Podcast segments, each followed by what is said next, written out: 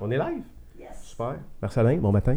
Bon matin, Dan. Ça va? Ben, ça va super bien, toi? Oui, ben oui, ça va bien. On est un peu dépendant de ça, hein? Ouais, là, on l'a tourné comme ça. dur, hein? On l'a mis en mode avion. Ouais. C'est dur de se débarrasser de ça. Tu as un 10? Oui. Ouais. Ben, c'est notre outil de travail. Hein? Alors, je me dis, c'est un investissement. hein, On l'a toujours avec nous. Au lieu d'acheter un, un autre, que ce soit un laptop ou un MacBook. Ou... Ça fait le travail. Hmm. C'est pas mal tous les arguments que j'utilise quand je veux vendre l'idée à ma femme de changer mon iPhone.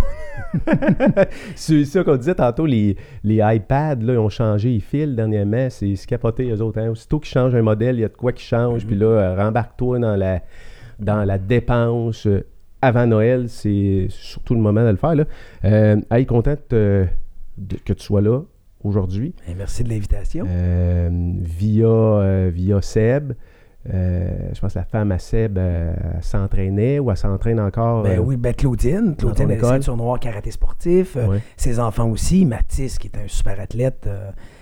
Puis c'est inspirant parce que dans le fond, lui, de fil en aiguille, ben là, il a atteint la ceinture noire, il a fait des compétitions, c'était un bon combattant, un, bon performant dans les katas. Puis, puis de, là, maintenant, c'est un athlète, hein, un triathlète. Il fait du vélo, de la- du ski de fond.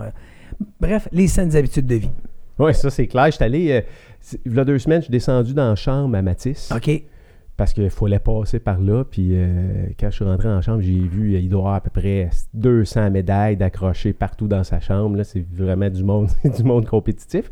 Puis euh, ça fait un bout que Sébastien il me dit il faut que tu rencontres Marcelin. C'est des gens, euh, tu sais, ben, toute la famille, à quelque part, là, vous êtes du monde super impliqué dans la collectivité. Puis euh, c'est pas juste la business, là, c'est la famille, c'est euh, c'est le temps que vous donnez dans, la collectivité. Puis récemment, entre autres, hier puis hier matin, euh, puis là, j'ai pas eu le temps de passer à travers tous tes livres. Habituellement, je fais ça, mais là, c'est arrivé dans mes mains à la dernière minute. Euh, je, regardais dans quoi vous êtes impliqué, qu'est-ce que vous faites dans la collectivité, puis je me suis quasiment, m'y suis quasiment perdu. Honnêtement, vous faites beaucoup de choses.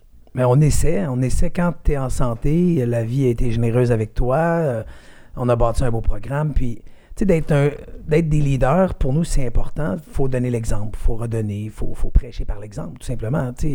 Autant que sur toutes les sphères, peu importe où ce qu'on enseigne, les programmes dans les écoles primaires, secondaires ou peu importe, ben, c'est d'être capable, ce qu'on demande à nos gens, autant les franchisés, les directeurs, peu importe, c'est de donner l'exemple tout simplement. Tu sais, on ne demandera pas à des gens des choses qui, qui- que nous-mêmes, on ne fait pas ou on n'est pas capable de faire. Alors, puis être capable de- d'inspirer d'autres personnes à reprendre le flambeau aussi, à continuer ce qu'on a, ce qu'on a entamé euh, il y a quand même un bon bout de temps. tu. On a commencé en 92. Mhm. Puis tu sais, à l'époque, on était étudiant à l'université. Tu sais, quand tu dis, puis tu dis, je veux faire quelque chose de ma vie. T'as Ah, t'as étudié dans quel domaine? en éducation physique. OK. Moi et mon frère Martin. Euh, Martin Giraud aussi est talent en éducation physique. Puis mon partenaire Carl, dans le groupe karaté sportif, il étudie en, en, en admin, en administration. OK. Mais euh, l'université nous a permis de, aussi de s'ouvrir sur le monde. Puis on a toujours été curieux, euh, mais dans le fond, d'apprendre le corps humain, comment ça fonctionne, puis, de développer nos programmes parallèles. Vous êtes euh, juste pour, les gens, pour le monde qui regarde l'émission, qui sont qui connaissent rien dans les sports de combat ou qui connaissent peut-être même rien dans le sport en général. euh, vous êtes- toi et ton frère, puis je pense que tu as un autre partenaire là-dedans, vous êtes comme propriétaire d'une franchise à quelque part de, de, de- karaté. Ouais, vous, êtes le, vous êtes le franchiseur dans le fond. Là. C'est ça. Donc en 92, mon frère Martin Quentin, lui, a parti la première école euh, de karaté sportif. Moi, à l'époque, j'étais étudiant. J'ai j'ai parti parallèlement à ça un cours qui s'appelle À sa défense, un cours de prévention d'agression pour les enfants et les ados et les femmes. Mais euh, c'est vraiment le, le karaté sportif qui nous a permis, parce qu'à l'époque, on compétitionnait. Alors, c'est de, de commencer à enseigner. Mais tu sais, souvent, les gens t'enseignent comme tu as appris. Mais tu sais, quand tu as commencé les arts à 13-14 ans, le système, le, programme était pas tout à fait adapté à ces jeunes-là. tu. Alors, euh, qu'à cette époque, on était pro euh, compétition, puis on voulait gagner, puis on voulait euh, changer le monde, tu sais, puis tu ouais. Mais c'est correct, tu sais, t'as de la drive à, cet- à âge-là, t'as beaucoup d'énergie. Alors là, ben, c'était de créer un système qui était... euh, parce que notre force, initialement, c'était la rétention.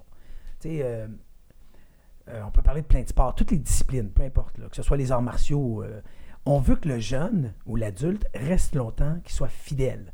On veut le fidéliser. Mais comment qu'on fait pour le fidéliser? On veut donc que son expérience avec nous, qu'il soit- qu'elle soit pas juste un mois, trois mois. Non, non, nous, on veut que ce soit un engagement de 10 ans. Alors, s'il faut que ce soit pour 10 ans, mais qu'est-ce qu'on doit le faire? Qu'est-ce que. Alors, on a, on a créé un système de ceintures. On a ajouté des ceintures. Aussi simple que euh, d'ajouter quelques ceintures dans les programmes, exemple Ninja et tout. Puis après ça, on, a créé des rubans. Des rubans de, de développement, des rubans de- de- d'écoute, euh, puis de technique aussi. Il fallait parfaire la technique. Puis ça, parce qu'on était très impliqués dans les écoles. Bon, bref, très simple. On voulait, vu qu'on étudie en éducation physique, on voulait prendre un programme martial puis l'impliquer dans le domaine scolaire. Pourquoi les arts martiaux euh, Étais-tu déjà toi-même dans une école? Quand tu es, sorti de l'université, tu étais déjà dans une école? euh, Non. euh. Comment c'est arrivé dans ta vie, les arts martiaux? Euh, les, ben, les arts martiaux, on est des joueurs de hockey. Moi et mon frère Martin, on a joué au hockey. Après ça, on a fait de la boxe, on a fait du judo. Le, combat, Ouais. quand tu es une gang de gars, euh, on est trois frères. Il y a moi, Martin et mon frère Steve. Puis on a toujours été compétitifs. dans le hockey, on. Alors, mais on, on vient de, de parents ouvriers, travaillants, euh, qui nous ont donné beaucoup d'amour, qui ont passé beaucoup de temps avec nous. Euh, et on n'avait pas beaucoup d'argent. Alors, tu sais, qu'est-ce que tu fais? Tu joues dans la rue? Euh, les jeux vidéo à l'époque n'étaient pas ce qu'on a aujourd'hui. Alors, tu sais, alors là, il y a une école de karaté qui ouvre au coin de la rue.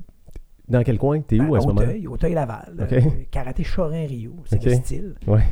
Puis euh, c'est le boulevard des Laurentides. Puis là, tu joues-tu encore au hockey à ce Ben moment-là? T'es-. T'es d'une ligue ou. euh, On jouait pour Monteuil, à Auteuil. Puis, T'étais-tu on- bon? Un bon joueur? était bon. Oui, on était très bon. euh, tu sais, euh, on était. Hey, c'est incroyable, on jouait tout le temps au hockey. On- alors oui, on, driblait bien avec la rondelle, on patinait avec un bon dans la rue, dans la rue, en bottine, Oui. tu pelletes la, on pelle ta rue, on tasse la neige, puis Ah, euh, on, on met les... parc. Mon père faisait une patinoire. On allait au- dans les champs. On, à Hauteuil, euh, Turcot-Turenne, euh, on allait en arrière. Il y avait la caisse des jardins, puis on marchait. Il y avait les pylônes, puis où il y avait souvent euh, l'eau, elle, elle se ramassait là. Puis là, euh, et là, là, on, on pelletait, puis on allait jouer là. Tu sais. On passait Ça, peut être des heures, hein? Des heures dehors à jouer au hockey. Ah, je me- C'est la même affaire. Moi, je viens d'un petit village en Abitibi, puis euh, il y avait une patinoire de village, puis on s'en allait là qui faisait... Écoute, il faisait moins 5, moins 15, moins 28. On, on sortait les patins, on se gelait les pieds, ça, ça C'était ça que patinoire. j'allais dire. Se geler les pieds. Ouais. tu sais. Nous, les jeunes, aujourd'hui, dès que s'il fait froid, tu rentres. Ouais. Là, il fallait marcher au moins un kilomètre y aller. Ouais, ouais. En patin, on, avait, on marchait avec nos patins. Ouais. Parce que dans le bois, tu sais, c'est pas grave. mais Ah c'est ouais. pas comme la- l'asphalte. Alors, on marchait, puis on revenait. Puis Mon que- père, il venait nous mener, puis on mettait les patins dans l'auto. Puis là, il nous débarquait, puis il disait euh, OK, je reviens dans trois heures. Il pouvait faire moins 20, là. Puis là, on était dans une petite cabane en bois, gelé, ben raide, les pieds, les pieds tout engourdis. C'est comme. euh, on dit, puis ça, on dirait qu'on le voit plus. On voit plus ça aujourd'hui, vraiment, t'as raison. On dirait qu'aussitôt qu'il. il- on- on- comme une genre de. Je pense que les jeunes, ils vivent dans une, dans une zone très confortable aujourd'hui, hein? Ça, on pourra en parler longtemps. Ouais, Moi, je, je suis un pro sur le, développe- pro, euh, sur le, le développement des enfants, puis il y a beaucoup de coaching parental, on va en parler Oui, tantôt. oui, oui, oui. Tu sais, mais si on revient à jouer dans la rue, moi je dis Ouais. jouer pour de vrai, socialiser pour de vrai, Ouais. avoir le contact avec les gens. Puis c'est ce qui nous prépare, c'est ce qui nous prépare justement à, à, à défier l'intimidation, pour dire non aux mauvaises choses, parce que l'intimidation est présente constamment aussi. Mais c'est pour ça que les jeunes vivent énormément d'anxiété. Il n'y a pas de partage, il n'y a pas de. Alors, on veut vraiment socialiser. Bref, Fait que tu temps- jouais dans la rue, puis à l'aréna, t'étais- t'étais-tu un bon joueur? Ben oui, on était un bon joueur. Alors, on jouait, euh, on jouait dans les deux lettres. On jouait dans les deux lettres. euh, ça, c'est compétitif. Puis, on faisait des tournois. Puis, puis je me rappelle, la dernière année qu'on a joué, c'était. euh, écoute, c'était. Pour Monteuil, c'était. de souvenir, c'était Bantam. On jouait Ouais. contact. Hey, contact. Alors, c'était super le fun. Puis, on- mon frère Martin, on, on était dans la même équipe. Puis, ça faisait déjà six mois, huit mois, peut-être un peu plus que ça, qu'on faisait du karaté. Puis, on avait commencé des tournois. Puis, sais, à l'époque, euh, je dis à l'époque parce qu'on n'avait pas de casque, on avait des petits gants, on appelait ça les knuckle punch. Et ça, c'était des petits Ouais, gants. ouais. Puis euh, on avait des bottines qui protégeaient nos pieds, mais on n'avait pas de and- on n'avait Ouais. pas de protège tibia. On avait un protège-dents, on mettait pas toujours la coquille, un sport athlétique. Puis là, tu sais, parce que on, on- on- on se tapait dessus, on- Les éducatifs combats qu'on a créés, ils n'existaient pas vraiment. Non, puis au hockey, au hockey, tu pouvais pas faire ça non plus. Alors, le hockey, c'est physique. Euh, puis là, tu arrives Bantam, puis en tout cas, je sais pas quelle shape tu avais, là, mais moi, Bantam, euh, ma carrière s'est arrêtée Bantam. Parce Moi, que je- j'étais j'étais pas assez- physiquement pas assez gros. Puis il y a vraiment des ados qui se défoulaient là-dessus, mais tu peux pas vraiment. Tu peux pas. C'est pas un sport de combat, là, quand même. Là, là. Exactement. Il fallait être en forme, on patinait. Tout. Moi, je jouais à l'attaque. Mon frère Martin, euh, il jouait à la défense. Mais, tu sais, j'étais dans le centre de la patinoire. C'était quand même bien.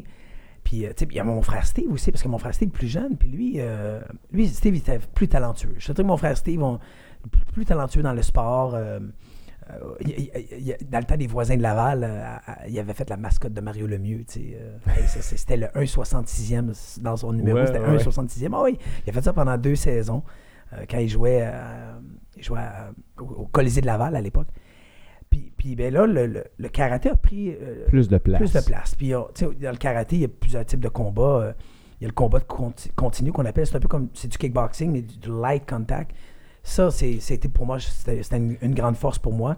J'aimais beaucoup ça, mon frère Martin aussi. Puis il y avait le combat de poing, là, le point fighting. là, Ouais. là. Dès qu'on touche, euh, Ouais. l'arbitre arrête, un Ouais, peu comme qui est plus léger, qui est plus rapide, mais euh, tu sais, t'as pas, il n'y a pas le feeling du combat en soi. là. Ben, ce qui était très intéressant, puis on voit aujourd'hui l'émergence des arts martiaux euh, qui est ouvert sur le monde. On le voit dans l'MMA. euh, euh, les athlètes font de plus en plus de point fighting parce que les, avec des petits gants, tu peux pas commencer à, à- à- à encaisser, à recevoir des coups à, Tout le profusion. temps. Parce que c'est dur sur le corps. c'est dur, puis Ouais. tu peux pas encaisser. Alors, quand tu travailles sur des à longue portée, à longue distance, parce que dans les arts martiaux, tu sais, oui, il y a la force brute de frapper sans arrêt, il y a la technique, mais tu sais, c'est le timing et la, la distance. hein. Ouais. Ces deux aspects-là, timing, distance, dans le, dans le combat, c'est super important. Autant, peu importe le sport de combat, c'est très important. Mais dans le point fighting, on exploitait ça beaucoup, tu sais, d'être très, euh, on appelle ça du scramble, tu sais, on, on fait du combat où on est capable de faire des lancers main avant, main arrière, jambe avant, jambe arrière, des spin kicks. Donc c'était un combat qui était très créatif. Puis c'était le fun. Puis quand on combinait avec le, le- le combat continu, ben, c'était cool parce que c- on pouvait brawler, on pouvait échanger. Euh, donc ça, pour nous, c'était bien. Oui, puis c'est l'ess- c'est l'essence du sport, qui n'est pas, euh, qui est pas ça au hockey où on va se bousculer tout le temps. là. C'est Mm. pas le même sport du tout. Te rappelles-tu te rappelles-tu de la première fois où tu es rentré dans un dojo? Oui, euh, je m'en rappelle. Le feeling que tu as eu, Ah, puis... une petite école, hein, petite école, euh, sur, sur un tapis, euh, un tapis de carpette, là. c'était pas des c'était pas des tapis coussinés comme nous on a dans nos Ouais. centres. Euh, Il n'y avait pas vraiment de règles. parce que c'est une expérience en soi, la première fois que tu rentres dans un dojo. là. Hey, l'odeur. L'odeur... euh, Mais nous, l'école commençait. hein. On s'entend que ça venait juste d'ouvrir. là. Puis euh, Roland, notre instru- instructeur de l'époque, qui enseigne encore, c'est pas souvent bien éclairé.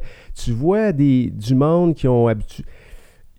On dirait que ça prend, on dirait qu'il y a une personnalité euh, qui va avec les sports de combat, que ce soit les hommes, les femmes ou les enfants. Puis là, tu te mets...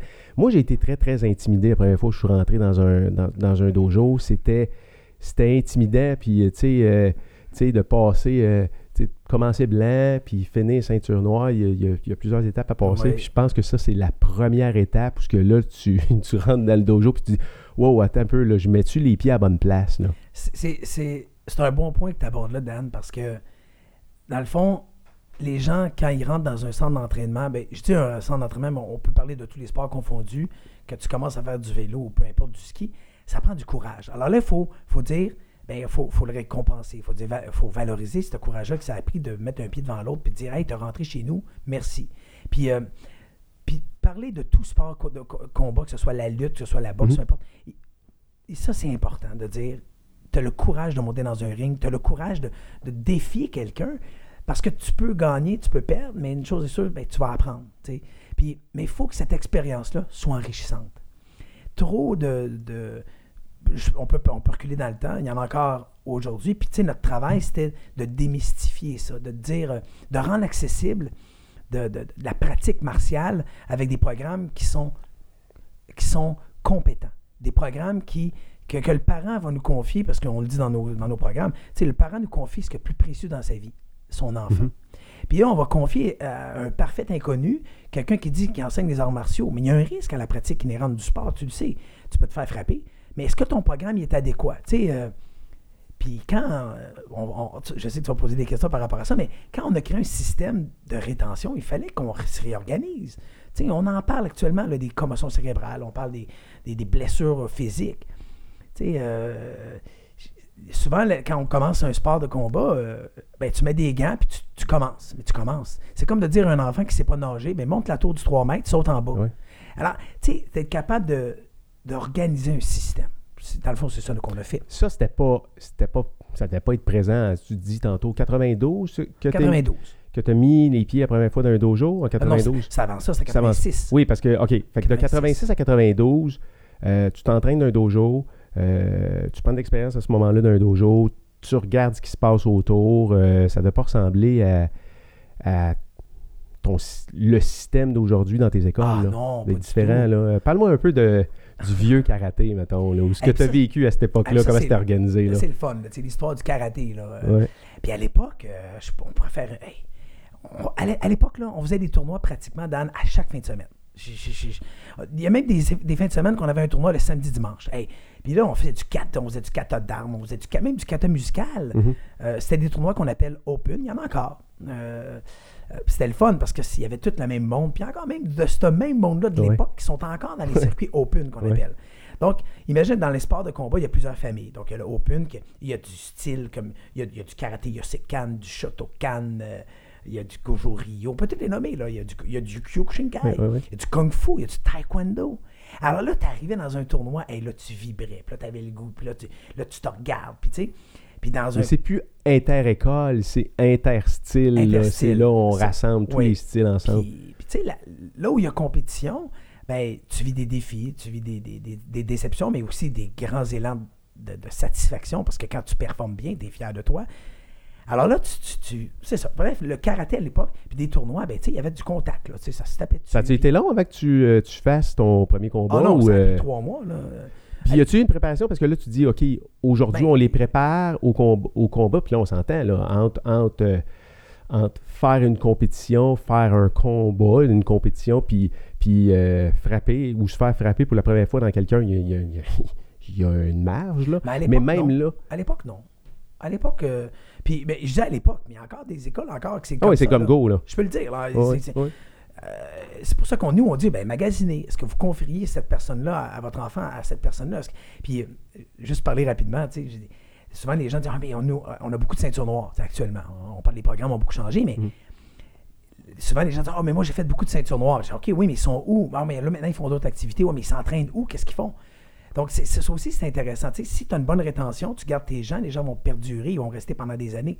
Fait quand on revient à la mentalité qui était très rigide, très fermée, Au moment où tu as commencé. ah, oui, mais c'était correct. c'était violent aussi, Ben, là. Tu sais, je veux dire, euh, moi, j'ai vu des combats de karaté où euh, il y avait les coups à la tête, c'était permis, pas de, pas de protection euh, sur les mains. je veux dire, On a quand même été bien formés dans le sens où notre organisation de l'époque, c'est les frères André Raymond. André Raymond, qui était le, c'est lui qui s'occupait du karaté Shorin-ryu de l'époque, karaté des manoirs, qui, a- qui avait ouvert à Mascouche, écoute, ça fait longtemps. Puis ça, c'est un gars qui, qui a fait du karaté, il a fait du judo. Euh, là, maintenant, il est sur le bord de la retraite, mais c'est un, un monsieur qui, est coloré, là, un monsieur qui, est- qui est rigide. Puis, euh, puis après ça, ben là, lui, il vient de Titom Watanabe. C'est un, un monsieur un japonais qui, qui enseigne à Montréal. Puis, un monsieur que je, que je connais pas vraiment, mais que lui, euh, lui, André, avec qui on s'est entraîné, mais là, lui, il a, apporté des modifications. Ça, c'est intéressant quand même parce que c'était le premier gars qui a imposé le port du casque dans un tournoi. Tu sais, ça a l'air simple à dire ça. Je ne sais pas l'année, euh, c'était le tournoi, euh, le Canam, ça s'appelait. C'était un gros tournoi à l'époque. Puis tu sais, tous les vieux de la vieille étaient là. là. ouais, puis Claude- là, t'es critiqué parce que là, tu changes quelque chose de la Claude tradition. là. Larouche, la- la- donc la gang d'Outaouais était là. Il y avait des gens de Dover Martial Arts de l'Ottawa- de- d'Ontario qui étaient là. Il y avait tous les gens de Montréal qui étaient là. Jean Frenette était là, euh, de la rive sud de Montréal. euh, tu sais, Alain Bellé, lorsque je peux en nommer plein. Et là, quand il est arrivé, parce que lui, il a, il a insta- il a pris, euh, il a pris le, le contrôle de la WACO, la WACO qui est une fédération mondiale de kickboxing qui, qui- qui- qui est très organisé. Puis, ben, en tout cas, bref, lui est arrivé, puis euh, il, lui, il distribuait, il y avait un magasin d'arts martiaux, mais il s'est dit, pour la sécurité des gens, on va donc obliger le port du casque. Hmm. Hey, imaginez. Les gens arrivent, ils arrivent au tournoi et ils veulent pas faire le tournoi. Ça, ça a l'air simple à dire, mais là, lui, il fournissait les casques. Puis il y en a même qui ont refusé de faire des combats. Mais bref, la majorité, ça s'est bien fait. Mais aujourd'hui, en 2018, tu dis, moi, mes élèves, ils, combattraient jamais sans casque. Mais non. Pour pas juste recevoir un coup. On s'entend que c'est de la mousse. C'est s'ils tombent par terre. Puis c'est, c'est une éthique de, d'entraînement. Sais, euh, au même titre qu'un enfant fait du vélo, il met un casque. Mhm. Non, puis c'est pas parce qu'ils sont pas assez forts pour absorber un coup. C'est juste que si tu veux continuer à pratiquer ton art longtemps, faut que tu, faut que tu fasses attention à toi aussi là, là-dedans. Des, des- des témoignages, là. On pourrait passer la journée à Ben côté. Tu sais, Dan, tu te fais dire, quelqu'un rentre à une, une de nos écoles qui dit euh, Ah, moi, je peux plus m'entraîner, j'ai trop fait de karaté. Je dis Oh, wow, trop fait de karaté. Ça a été fait comment? Ben, c'est, ça, tu sais. Ouais. C'est, comme, quelqu'un qui fait du ski, euh, il va faire du ski de boss toute sa vie, il va avoir du mal au genou peut-être, mais il va pouvoir continuer à faire du ski euh, pour carver, pour avoir du fun, tu sais.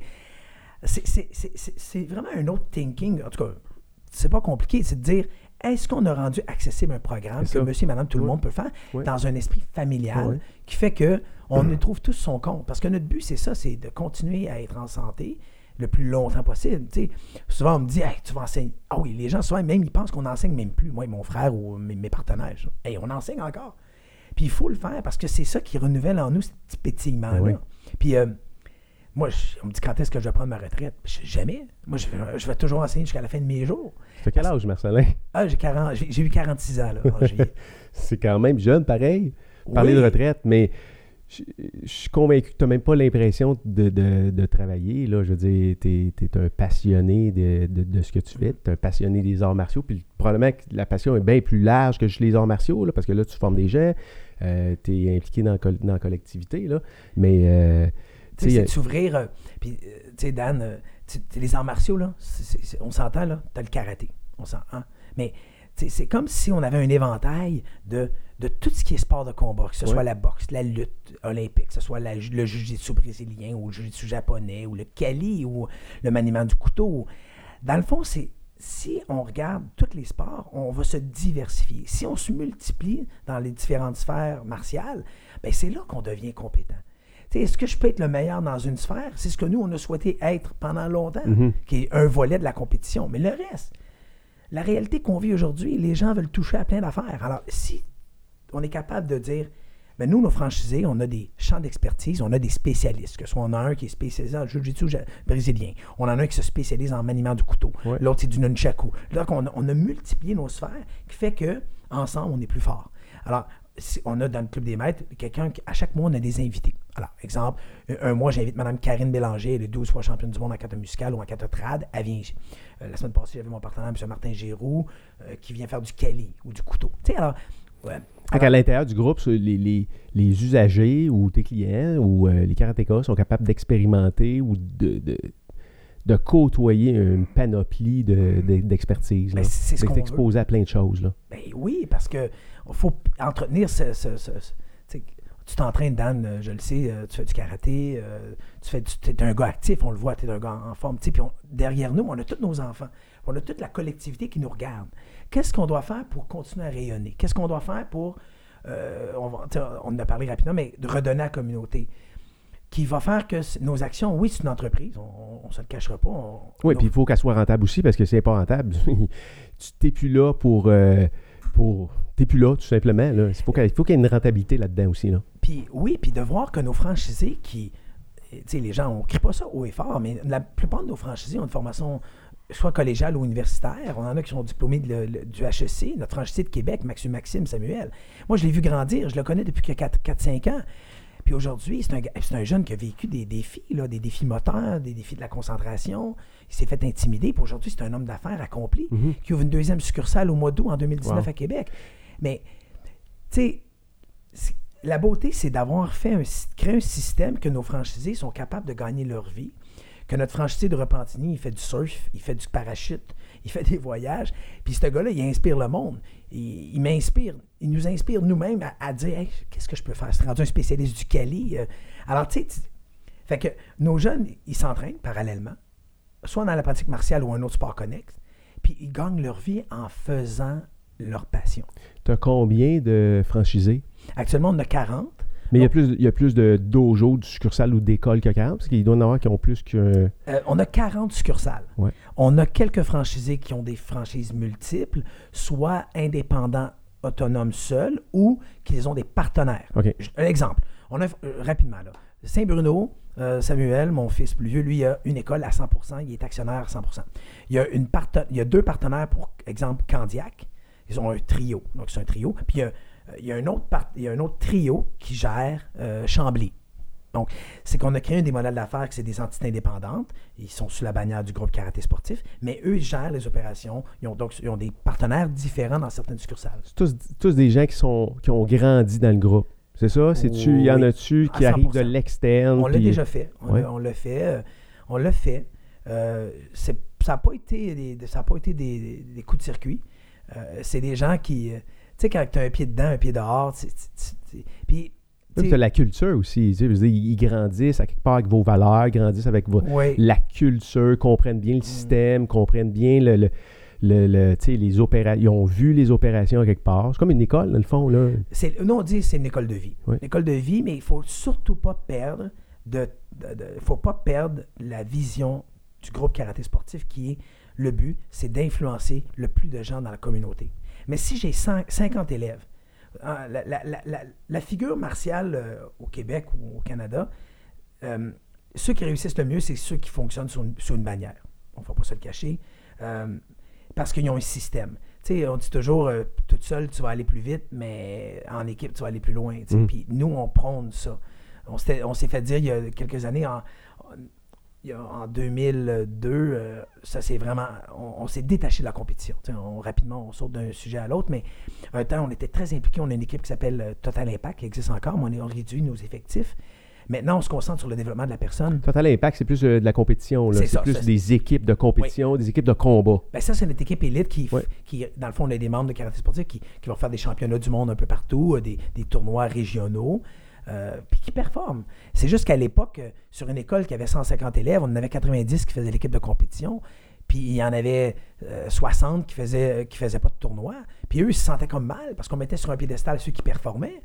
Là, on peut parler de plein d'affaires. Ah ouais. Puis, tu as l'équipe de compétition qui utilise 80% qui monopolise 80% de ton temps, ouais, mais qui sont même pas 20 Ah ouais, de tes revenus. Ah, Puis ça, ça peut être mis dans d'autres business. Dans ma business, c'est un peu le même concept. Puis là, on n'est pas dans le sport pantoute. Là, fait que c'est- pareil partout. Là. À un moment donné, il faut s'asseoir et être rationnel. Dire, bon, qu'est-ce qu'on. C'est quoi notre mission? Puis là, euh, on parlait tantôt des gens qui venaient pas de nous, mais nous, on veut prendre un enfant. Tu sais, combien de fois, puis ça, là, c'est un punchline qu'on dit à des parents, là, combien de fois tu vas te défendre dans ta vie, Dan? J'espère jamais. Mais combien de fois tu vas être concentré? Tout le temps. Toujours. Ça, c'est mon speech parce que je me dis, le parent, il rentre chez nous. Là. Ton enfant, là, qui a le meilleur punch au monde, là, tout le monde peut enseigner à faire un kick pour un punch. Tout le monde. Puis, puis après ça, te dire, mais combien de fois tu vas être concentré tout le temps? Fait que nous, on a créé des règles de concentration, des formules à succès. Par exemple, on a un système qui fait que les gens. On a créé une dynamique d'enseignement.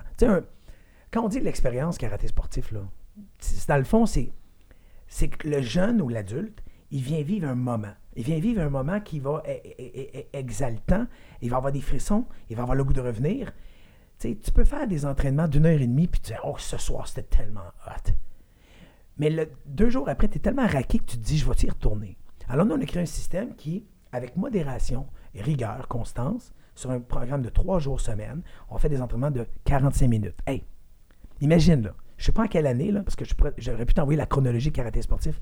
Imagine l'année qu'on a décidé qu'on est. Parce qu'on je pourrais te dire, toutes les premières qu'on a fait, là, c'est spectaculaire. Puis là, on s'entend, on dérange quand on fait des premières. Ah, on, ça suffit, on se fait euh, critiquer. On... euh, Pas d'affaires, là, tu sais. La première, quand on a dit, là, nous, là, on va faire des cours de 30 minutes. Hey, des cours de 30 minutes. Ça n'a pas de bon sens. Voyons donc. Là, le parent, il paye, mais tu vois, mais il n'a-tu assez? Ben, tu dis, qu'est-ce qui est mieux, faire 30 minutes à 100 ou faire une heure et demie à 40? Oui, puis faire 30 minutes à tous les jours parce que tu es capable de revenir le lendemain ou faire euh, un cours d'une heure et demie, tu es raqué pendant 4 jours, puis tu n'y retournes pas parce que tu n'as même pas le goût d'y retourner parce que tu sais que ça va faire mal. Je sais pas, qu'est-ce que tu en penses? Oui, ouais, Dan, tu as entièrement raison. Mais ça, c'est un peu, c'est la formation académique. Tu vas à l'université, tu Ouais. te questionnes, tu regardes d'autres programmes, tu regardes qu'est-ce qui se fait dans le monde. Tu sais, euh, euh, moi, je te vois l'exemple, puis ça, a l'air prétentieux, mais je, le- le pense. Tu quand tu dis Guy La Liberté, quand il est arrivé, puis il a créé le Cirque du Soleil. Bon, hein, on s'entend, le du Soleil, là, à Québec, quand il y a eu les rassemblements des voiliers, c'était son premier spectacle. Il n'y avait pas d'animaux dans son cirque. Il a retiré les animaux du cirque, puis il a dit on va faire un spectacle, une histoire, on va créer un- une expérience théâtrale, cirque. Mais dans le fond, c'est ce qu'on fait. Euh, ça dérange, euh, mais on- notre système fonctionne parce qu'on a créé des programmes avec des noms euh, très nichés. On a une niche où on dit, OK, puis maintenant, on a, je dis ça de même, là, on a un programme qui s'appelle Super Héros. Des- les enfants découvrent les pouvoirs parce que tous les enfants tripent ces super héros, Oui. là, que ce soit Iron Man, Oui, Wonder oui. Woman, ou peu à importe. Mais là, dans le fond, on a les pouvoirs de la ceinture noire. Là, c'est de dire qu'est-ce qu'on a comme pouvoir quand on est ceinture noire? Ben alors, on en a trois le contrôle, confiance, concentration. Alors là, on va les prendre, puis on va les emmener dans un cours pour bébés. Hey, les enfants ont des capes. Bébé, bébé quel âge? 22 à 44 mois. 22 mois. 22 mois, ils commencent à. Ils marchent, là. Et puis là, ils courent, là. Là, tu viens d'apprendre à marcher, on va t'enseigner Ouais. à faire des kicks. Genre. Ben oui, puis là, le parent entre dans la classe. Il fait équipe avec son enfant. Ouais. Là, l'enfant prend son envol. Là, imagine l'enfant a une cape de couleur. Tu sais, on connaît les couleurs de ceinture. Ouais. Euh, imagine là, je là, là, maintenant, aujourd'hui, en 2018, on a des caps. Puis on s'est inspiré de nos ceintures de ninja. Parce que, tu sais, quand, quand tu- on crée un programme ninja il y a très longtemps, c'était les trois ans. Imagine, trois ans. puis là, tu as des gens qui disent oh non, nous, euh, on n'accepte pas les enfants. Nous, on commence le karaté à 6 ans ou 8 ans. Ben, la raison, c'est pas parce que. c'est- la vraie raison, c'est parce que si tu n'as pas de règles de fonctionnement ou règles d'encadrement, ton programme n'est pas adapté, n'est pas adéquat. Mhm. C'est comme d'enseigner un enfant en maternelle, l'algèbre, écrire en lettres attachées, ça ne fonctionne pas. Il n'a pas, il Il est n'est pas pas, prêt. rendu là. Il n'est pas là. Alors là, on crée des couleurs de ceinture de ninja. Écoute, au début, là, il y en a deux. La mauve et la rouge. Puis là, on- de fil en aiguille, on dit, Ben non, il n'y a pas assez de ceinture. On y était avec une moitié mauve, moitié, moitié blanc, moitié mauve. Puis là, ben, il en manque une. On Ouais. ajoute moitié mauve, moitié rouge. Tu sais, on peut parler ben longtemps. ben. Puis là, maintenant, depuis trois ans, on a la ceinture blanche ligne jaune, qui est une ceinture tremplin qui amène au programme apprenti. Fait que t'as- fait que Ninja. Euh, Ben, pas Ninja. ça commence les super-héros. super-héros. Ça fait trois ans. Écoute, Ouais. ça fait pas si longtemps. Puis là, on cherchait, euh, tu sais, l'unité de mesure dans le karaté, c'est les ceintures. Mais là, on se dit, un enfant, à un moment donné, des non, ceintures. les caps, c'est une bonne idée. Hey, ça là, C'est ton. l'idée du on- siècle, hein. on était avec le comité des grades euh, il, y a, il y a quelques années. Puis là, on cherchait une façon. On avait un chandail. Hey, puis dois-tu être fier, man? Tu leur remets leur cap, là. Ils doivent, ils doivent voler pour de vrai, là. Mais elle vole, là, tu sais, elle, tient avec un velcro, là. Puis, elle était C'est carrément- vrai? Ah ouais? Puis là, l'enfant est blanc. Au début, elle est blanche, Ouais. comme une ceinture blanche. Ouais. Mais l'enfant a toujours une ceinture. Parce qu'il gagne des rubans. Oui. Alors, euh, là, c'est blanche, mauve, rouge, noir. Et quand tu as la cape noire, tu t'en vas dans un cours seul. Dans le cours des ninjas, tu deviens autonome. Donc là, tu coupes le cordon, t'es- tu fais la- l'atelier seul dans ta classe. Le parent, lui, devient un spectateur, puis il encourage son enfant à, à écouter les consignes. Tu sais, c'est pas sorcier. Tu sais, là, en ce moment, c'est sûr que moi, c'est mon domaine. Là, je, je lis énormément sur ce qui- tout ce qui est besoins particuliers. On a là, créé la force spéciale pour aider les besoins particuliers aux des enfants qui ont des troubles d'envahissement du développement ou des, t- t- des troubles d'hyperactivité ou des syndromes de la tourette, et peu importe, on peut les nommer. Il y en a beaucoup. Oui. Est-ce qu'il y en a plus qu'avant? Automatiquement, on serait porté d'emblée à dire, ben oui, il y en a bien, il y en a bien plus.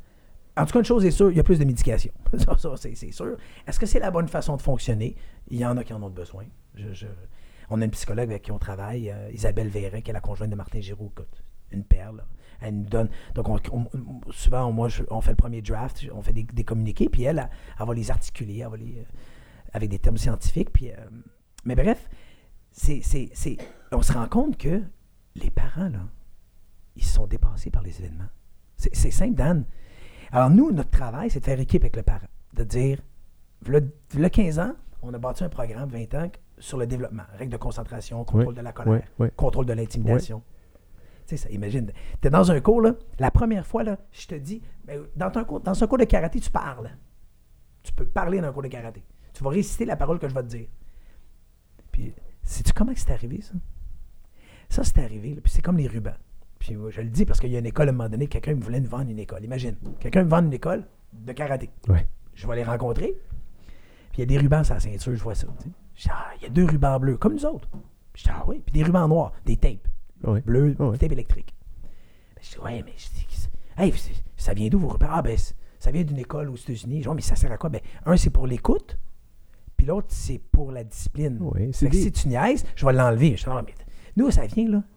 Ça vient du collège Sainte-Marceline. À l'époque, avec mon partenaire, imagine dans une classe, tu as 50 enfants. Puis tu cliques assez vite que si tes règles de fonctionnement ne fonctionnent pas, Ouais, c'est le bordel, là. c'est le bordel. Alors, on a créé des règles de fonctionnement qui fait que, dont les rubans et tout. là. Ben, puis aujourd'hui, ben, nos rubans, on, on- on a, c'est écrit, tu sais, c'est effort et discipline. Puis maintenant, c'est, le branding est là, c'est beau. Puis, puis le parent, au moins, il comprend. On- ça a l'air simple, mais quand l'enfant arrivait à la maison avec sa ceinture, il disait ah, J'ai reçu mes rubans. Ah, puis ça veut dire quoi? Je sais pas. Mais là, c'est écrit. Alors, c'est tangible, le parent le voit. Alors là, il y a longtemps, c'était un programme de rétention pour les enfants. Tu sais, on s'assure que la porte est fermée en arrière. Les enfants rentrent par en avant, mais il faut pas qu'ils sortent. Il faut qu'ils restent fidélisés à un programme parce que c'est sur une période, puis tu le sais, si je l'ai pour trois mois, six mois, un an, trois ans, ben on va le garder. Et on va avoir un impact dans son développement. Oui. Tu sais, euh, aujourd'hui, dans un club des maîtres, c'était des ceintures noires, je dis ça justement, les gens, ils- exemple, comme, euh, je parle de Sainte-Dorothée parce que c'est là que je suis, comme ce soir, exemple, euh, un mercredi soir, je te dis ça de même. Dans le club des maîtres pour l'enfant, je vais avoir 25 enfants. C'est toute ceinture noire. là. Puis je vais avoir 40 adultes. Ça, c'est ceinture noire. Mais ils ont cheminé ces jeunes-là puis ces adultes-là. Ben oui. Puis ces adultes-là, c'était beaucoup qui étaient enfants, maintenant ils sont rendus adultes. Oui. Mais bref, si je veux avoir un impact positif dans leur cheminement, leur développement, il faut qu'ils restent attachés. Puis à un moment donné, j'étais avec un des partenaires, puis là, je suis assis, puis je vois mon club des maîtres, enfants, jeune ado. Là, je regarde, je suis là, ancien ninja, ancien ninja, ninja, ninja. Donc, sur 25 enfants, j'en ai au moins 20, 17 à 20. Qui était is- issu de ton programme Ninja. Ninja. Là, j'ai dit, OK. Il y a quelque chose là-dedans. La- donc, la- le symbole est simple. Ouais. Si, ça veut dire qu'eux, à cette, cette étape-là, on a conditionné le parent à l'importance des saines habitudes de vie puis d'imposer des règles. Puis il n'y a pas de mal à ça. Alors, l'enfant, le parent en- embarque dans le pipeline, puis il va bonifier ses interventions auprès de son enfant. Puis là, euh, ça va fonctionner. Puis euh, depuis quelques années, c'est du coaching parental qu'on fait. On a, on a une chaîne YouTube, on a, euh, tu, t'as jeté un œil. Oh, oui. Puis, dans le fond, c'est ça. On a, on a des feuilles qui, qui, qui permettent d'amener le karaté à la maison. Tu sais, un tableau de développement. Mon frère a conçu ça, c'est une idée qu'il avait il y a très longtemps.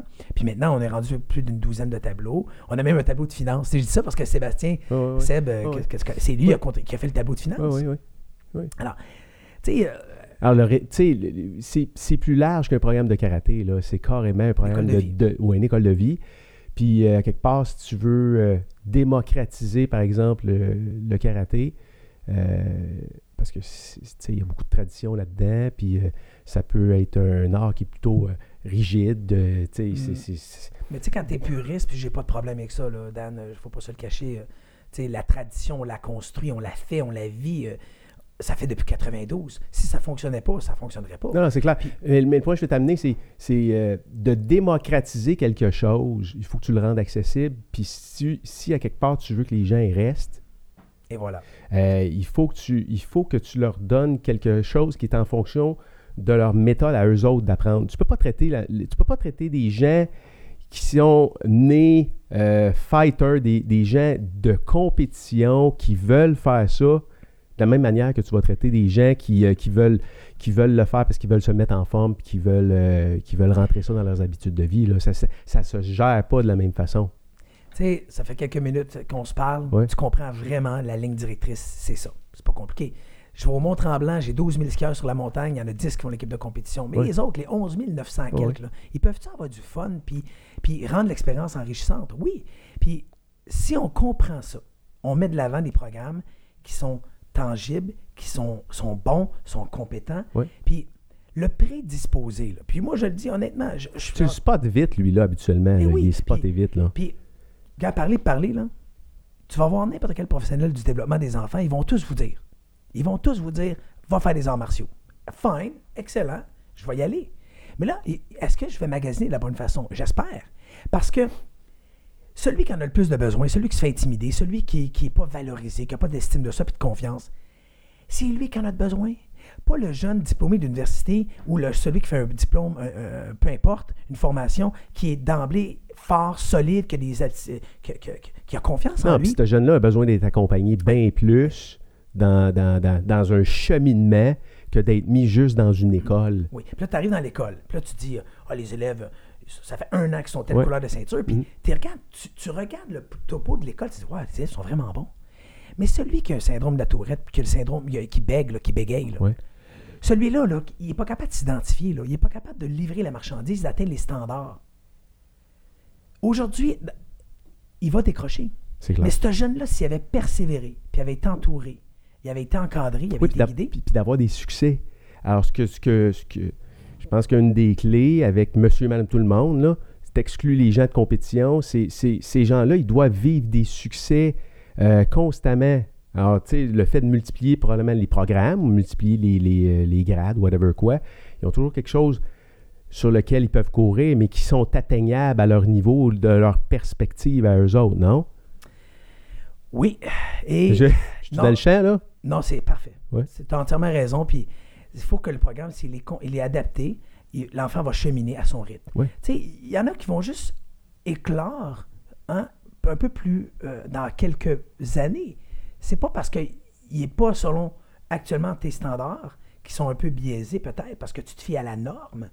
Mais ce jeune-là, là, puis je pourrais parler de certains de nos franchisés qui, à une certaine période, ont eu des difficultés. Mhm. Puis aujourd'hui, bien, ils ont cheminé. Ils sont diplômés de l'école, Puis aujourd'hui, ce sont des entrepreneurs à succès. Puis eux, en retour, sont capables d'inspirer puis de redonner à la communauté. Mais si ce jeune-là, selon certains standards, avait décroché, aujourd'hui, il serait plus dans le domaine martial. Il ferait peut-être une autre activité ou tout simplement, il aurait rien. tout lâché. Ben oui.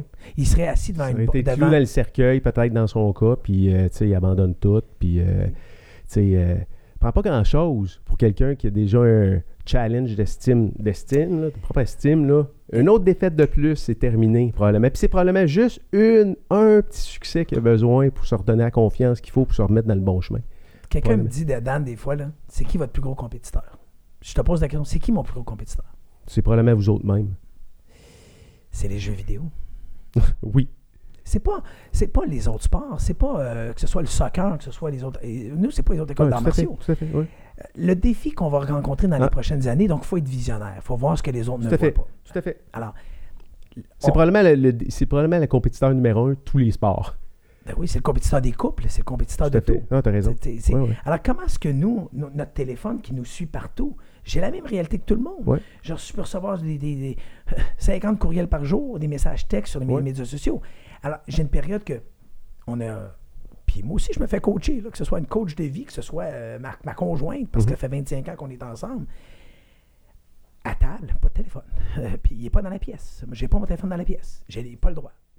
Donc, si c'est pas facile parce que j'attends un appel. ou Non, ça va attendre. Aujourd'hui, les gens disent Ah, mais t'es capable de te le permettre. Ça pose pas de question. Non, on doit choisir nos moments. Puis, euh, est-ce qu'on fait des erreurs? Ben, euh, oui. Est-ce qu'on fait des, des bad calls? Je donne souvent l'exemple, on prend, mettons, 1000 décisions d'une journée, mais c'est sûr que si tu peux en faire 5 qui sont moins bonnes, là, mais, bref, on peut parler longtemps, mais nous, ça revient toujours à la base de construire l'avenir des enfants puis des familles.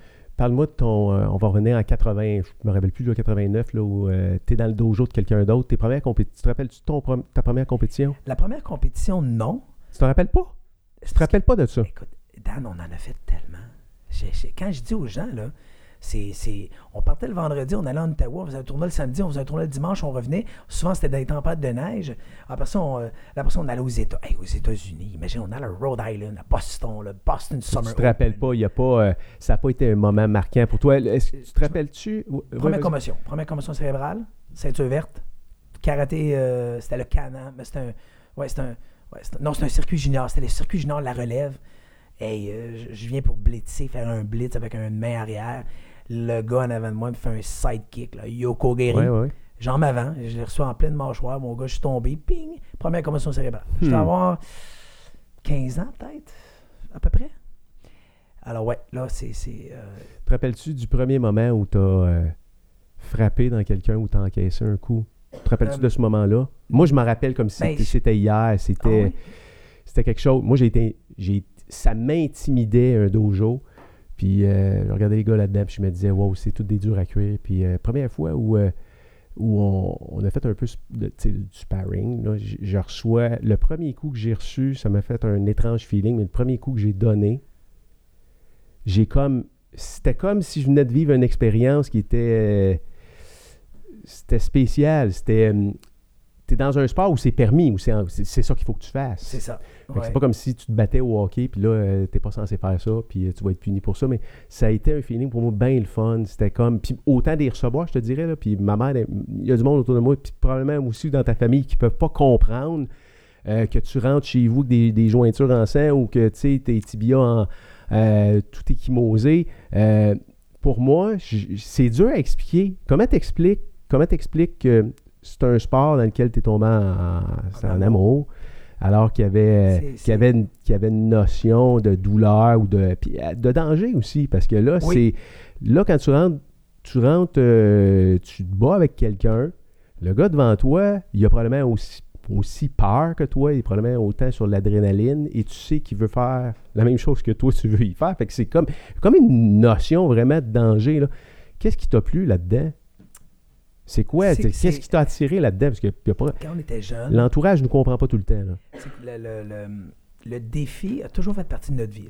Peut-être des trois frères, peut-être de- parce qu'on était dans une rue où on jouait dehors, puis on se tiraillait souvent. tu sais, Faut pas Tu se- te battais-tu quand tu étais jeune? Je- je- Tu tu battu à Ben, l'école? ou euh, Non, non, non. Non, non? à l'école, non. On a toujours eu le respect de l'autorité. Mes parents nous ont bien éduqués de ce côté-là, mais dans la rue, au hockey, on, on se tiraillait souvent. Oui, ça, c'est de la compétition. C'est probablement- sûr que tu as un esprit compétitif qui est très, très, très fort. C'est l'adrénaline. hein, Il y avait euh, l'équipe de la gang d'Auteuil se prenait contre la gang de Vimont. Puis, euh, Mais T'aurais-tu besoin de te défouler? non, non, ben, on se défoulait dans le sport. Euh, on n'avait pas besoin. Moi, j'étais pas celui qui, qui tapait sur le monde, mais il y en avait, il y en avait de la bataille. Euh, puis là, euh, c'est le, le monde avec qui on gravitait, tu sais, autour. le- le- puis on jouait au hockey. Puis là, quand on a continué le karaté, ben, tu sais, le fait d'avoir une- équipe, du monde avec qui on s'entraînait, quand on arrivait à l'école, on était quand même bien sais, on, puis on, on intimidait pas, mais on était, le sport nous a sauvés. Moi, je dis aux gens, là, euh, les sports et l'éducation. Il faut, faut pas se le cacher. Pourquoi tu dis ça? Pourquoi, qu'il- pourquoi Ben, ça vous a sauver. sauvé? Sauvé de quoi? Ben, sauver de, de- du décrochage, il ne faut pas se le cacher. euh, avoir des objectifs, fixer des buts, euh, des- le dépassement de soi. Puis, on a quand même des gens qui, à l'époque, quand on était au secondaire, ont, ont décroché de l'école. Puis, euh, le cégep, euh, Tu parles de toi et tes frères? moi, mes frères. Ça a, ça a été difficile? Vous Ben- vous, reconnaissiez pas dans le système? Ou... Ben, on avait des- de nos amis qui, qui, qui, qui, euh, qui- qui fumaient. Nous, on n'a pas voulu fumer parce qu'on on était des athlètes. Euh, on se disait tu sais, qu'on tu le sais, hein, quand tu, tu, tu prends pas soin de ton corps, mais tu- quand tu arrives pour combattre, tu peux pas fonctionner. Mhm. hein. Ça, ah, tu peux manger du, du junk des fois, puis de la malbouffe, mais, mais tu es capable de, de quand même performer. Mais bref, puis on faisait la fête. Tu sais, les, les fins de semaine, on buvait de l'alcool, puis euh, on avait... Puis à un moment donné, ben, tu te dis, euh, c'est ça Ça mène où? ça mène où? Puis c'était comme un cul-de-sac. tu sais, Puis euh, j'avais un de mes oncles, ben, j'ai encore mon oncle, là, qui lui, c'est le seul de la famille qui a été à l'université. tu sais, Puis il travaillait dans un bar qui travaillait avec- ben, qui- qui- moi, j'ai travaillé à ce bar-là longtemps. C'est le bar d'étudiants de l'Université de Montréal. Écoute, le Ben clandestin. ben oui, ben oui, clandestin. Hey, ben oui. j'ai travaillé Hey, des gros parties. Hey, c'était, Attends un peu, t'étais à à l'Université de Montréal? J'ai fait un an à Montréal. puis En quelle année? Euh, ta- ta- ta- ta- ta- ta- 91. Tu sais, moi, j'ai mon bac qui est là. là. Je suis Ah, allé au clandestin euh, boire mes pré-bourses. T'as quel âge, dedans? Moi, j'ai la même âge que toi. Ah, c'est sûr que hey, j'ai travaillé. C'est sûr que t'es venu quand je Ok, tu travaillais. m'as peut-être servi une bière à un non, j'étais doorman. Ah, t'étais- ok, J'étais dormant. Ben oui, j'étais portier, moi. OK. Puis, euh, hey, ça, c'était une belle époque, ça. Parce Ah, que oui. quand, ça- dans le fond, notre oncle, il nous a conditionné à aller à l'école, l'importance, tu sais. Fait qu'on va au cégep, ben, fini notre Vous a décor. conditionné ou ça a été un modèle dans la famille? Vous l'avez regardé d'un œil différent? Vous vous êtes dit, euh, c'est intéressant comment la parents- direction dans laquelle il s'en va. Parce que l'environnement, l'environnement va forger qui on est. Puis, euh, tu sais, par contre, des fois, tu te rends compte de certaines choses à l'extérieur de cet environnement-là. C'était pas, euh, il avait pas du monde, euh, c'était pas la, la, la majorité des gens dans votre famille qui, euh, qui étaient à l'université. C'était le seul. C'était Ben, c'était le seul. euh, c'était quelqu'un de différent, là. mon père a gradué du secondaire, ma Ouais. mère aussi, mais ils viennent de Rivière-du-Loup, tu sais, ils viennent de... de- de- Mon père a été élevé sur une ferme, puis là, tu sais...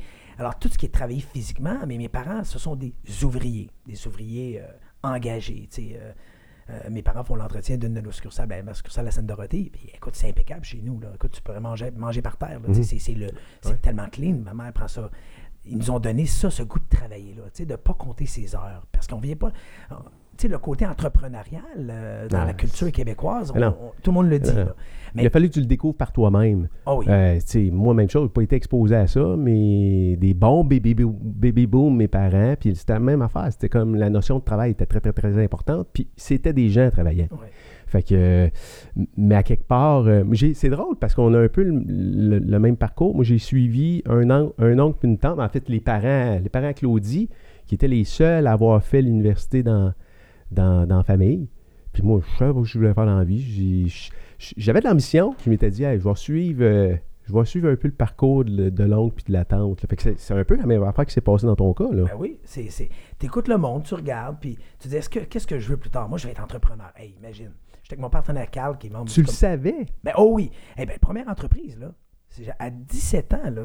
J'ai eu une danse. Ça s'appelle Danse au Max. C'est une petite discothèque pour les 14-17 ans. Mais on le vois. centre communautaire à Vimont. C'est vrai, là. On a fait ça pendant un été. À euh, toutes les fins de semaine? ben, on a fait ça pendant un été. On a, dans le fond, parce qu'après ça, quand l'école a repris, moi, je- Ouais. je, je, je, je- là, je, ren- je- je rentrais au cégep Montmorency. OK? Puis je voulais faire mon deck en deux ans. Ça, pour moi, c'était. Je voulais après ça à l'université. Mais j'ai quand même appris beaucoup. Tu sais, le fait de gérer, euh, organiser un événement. euh, Non, mais un peu, tu faisais quoi? Tu faisais, tu faisais des, Il y avait des danses à tous les soirs l'été? Oui, le vendredi. À, Là, tous les le- vendredis. C'était le vendredi ou le samedi? Hey, je m'en rappelle même pas. Danse au max. Fait que là, dans au max, vous aviez créé une entreprise? Oui. Euh, oui, avec euh, à- notre comptable de l'époque, imagine. C'est toute Ok. une histoire, puis c'est une petite enregistrement. Fait que vous occupiez de toute la promo, l'organisation de la soirée, flyer, l'accueil, Puis euh, distribuer les flyers, Oui. puis tout le kit. On a 17 fait- ans. Oui, 17 ans. J'allais avoir 18 ans au mois de juillet. Dans le fond, j'allais avoir 18 ans au mois de juillet. Puis après ça, ça, ça a été la première entreprise, imagine. Puis après ça, ben, moi, Carl, on a parti à sa défense, le cours de prévention d'agression. Ouais. Parce que, tu sais, tu te questionnes, euh, tu te dis, que- oui, je, je- je suis bon en combat, mais est-ce que d'être bon en combat me permet de me défendre? Là, tu te questionnes, tu sais, tu te dis, euh, puis là, tu vas enseigner aux gens, mais tu sais très bien quand une femme paye 100 livres, elle peut pas se défendre contre un gars qui paye 180 à, à faire des clés de bras, puis, euh, parce qu'à l'époque, puis même encore aujourd'hui, l'autodéfense technique, est- est-ce que c'est vraiment crédible encore aujourd'hui? Nous, on se spécialise dans la simulation d'agression, on reproduit des scénarios, puis on s'est rendu compte que c'est le contact verbal, puis d'établir ses limites, on a créé un système de défense. Je vais, on va montrer ça Oh là, oui. c'est- tantôt. J'ai Oui. une super vidéo là-dessus. Là. Ah oui, puis euh, dans le fond, on- en créant ce programme-là, puis ça a été bien cool. Puis là, à un moment donné, on se dit, euh, hey, je dis ça au monde, sait même pas ça. là. Moi puis Carl, à l'époque, on, on a commencé, on a, on a une autre entreprise qui était, et on importait des jouets. Imagine ça. À chaque année, nous, on allait dans un tournoi, puis à un moment donné, on va faire un tournoi à, à Las Vegas. Hey, je devais avoir euh, 19 ans, la première fois que je vais à Las Vegas. Puis aujourd'hui, je vais pratiquement une fois, une fois ou deux par année. Là Uh-huh.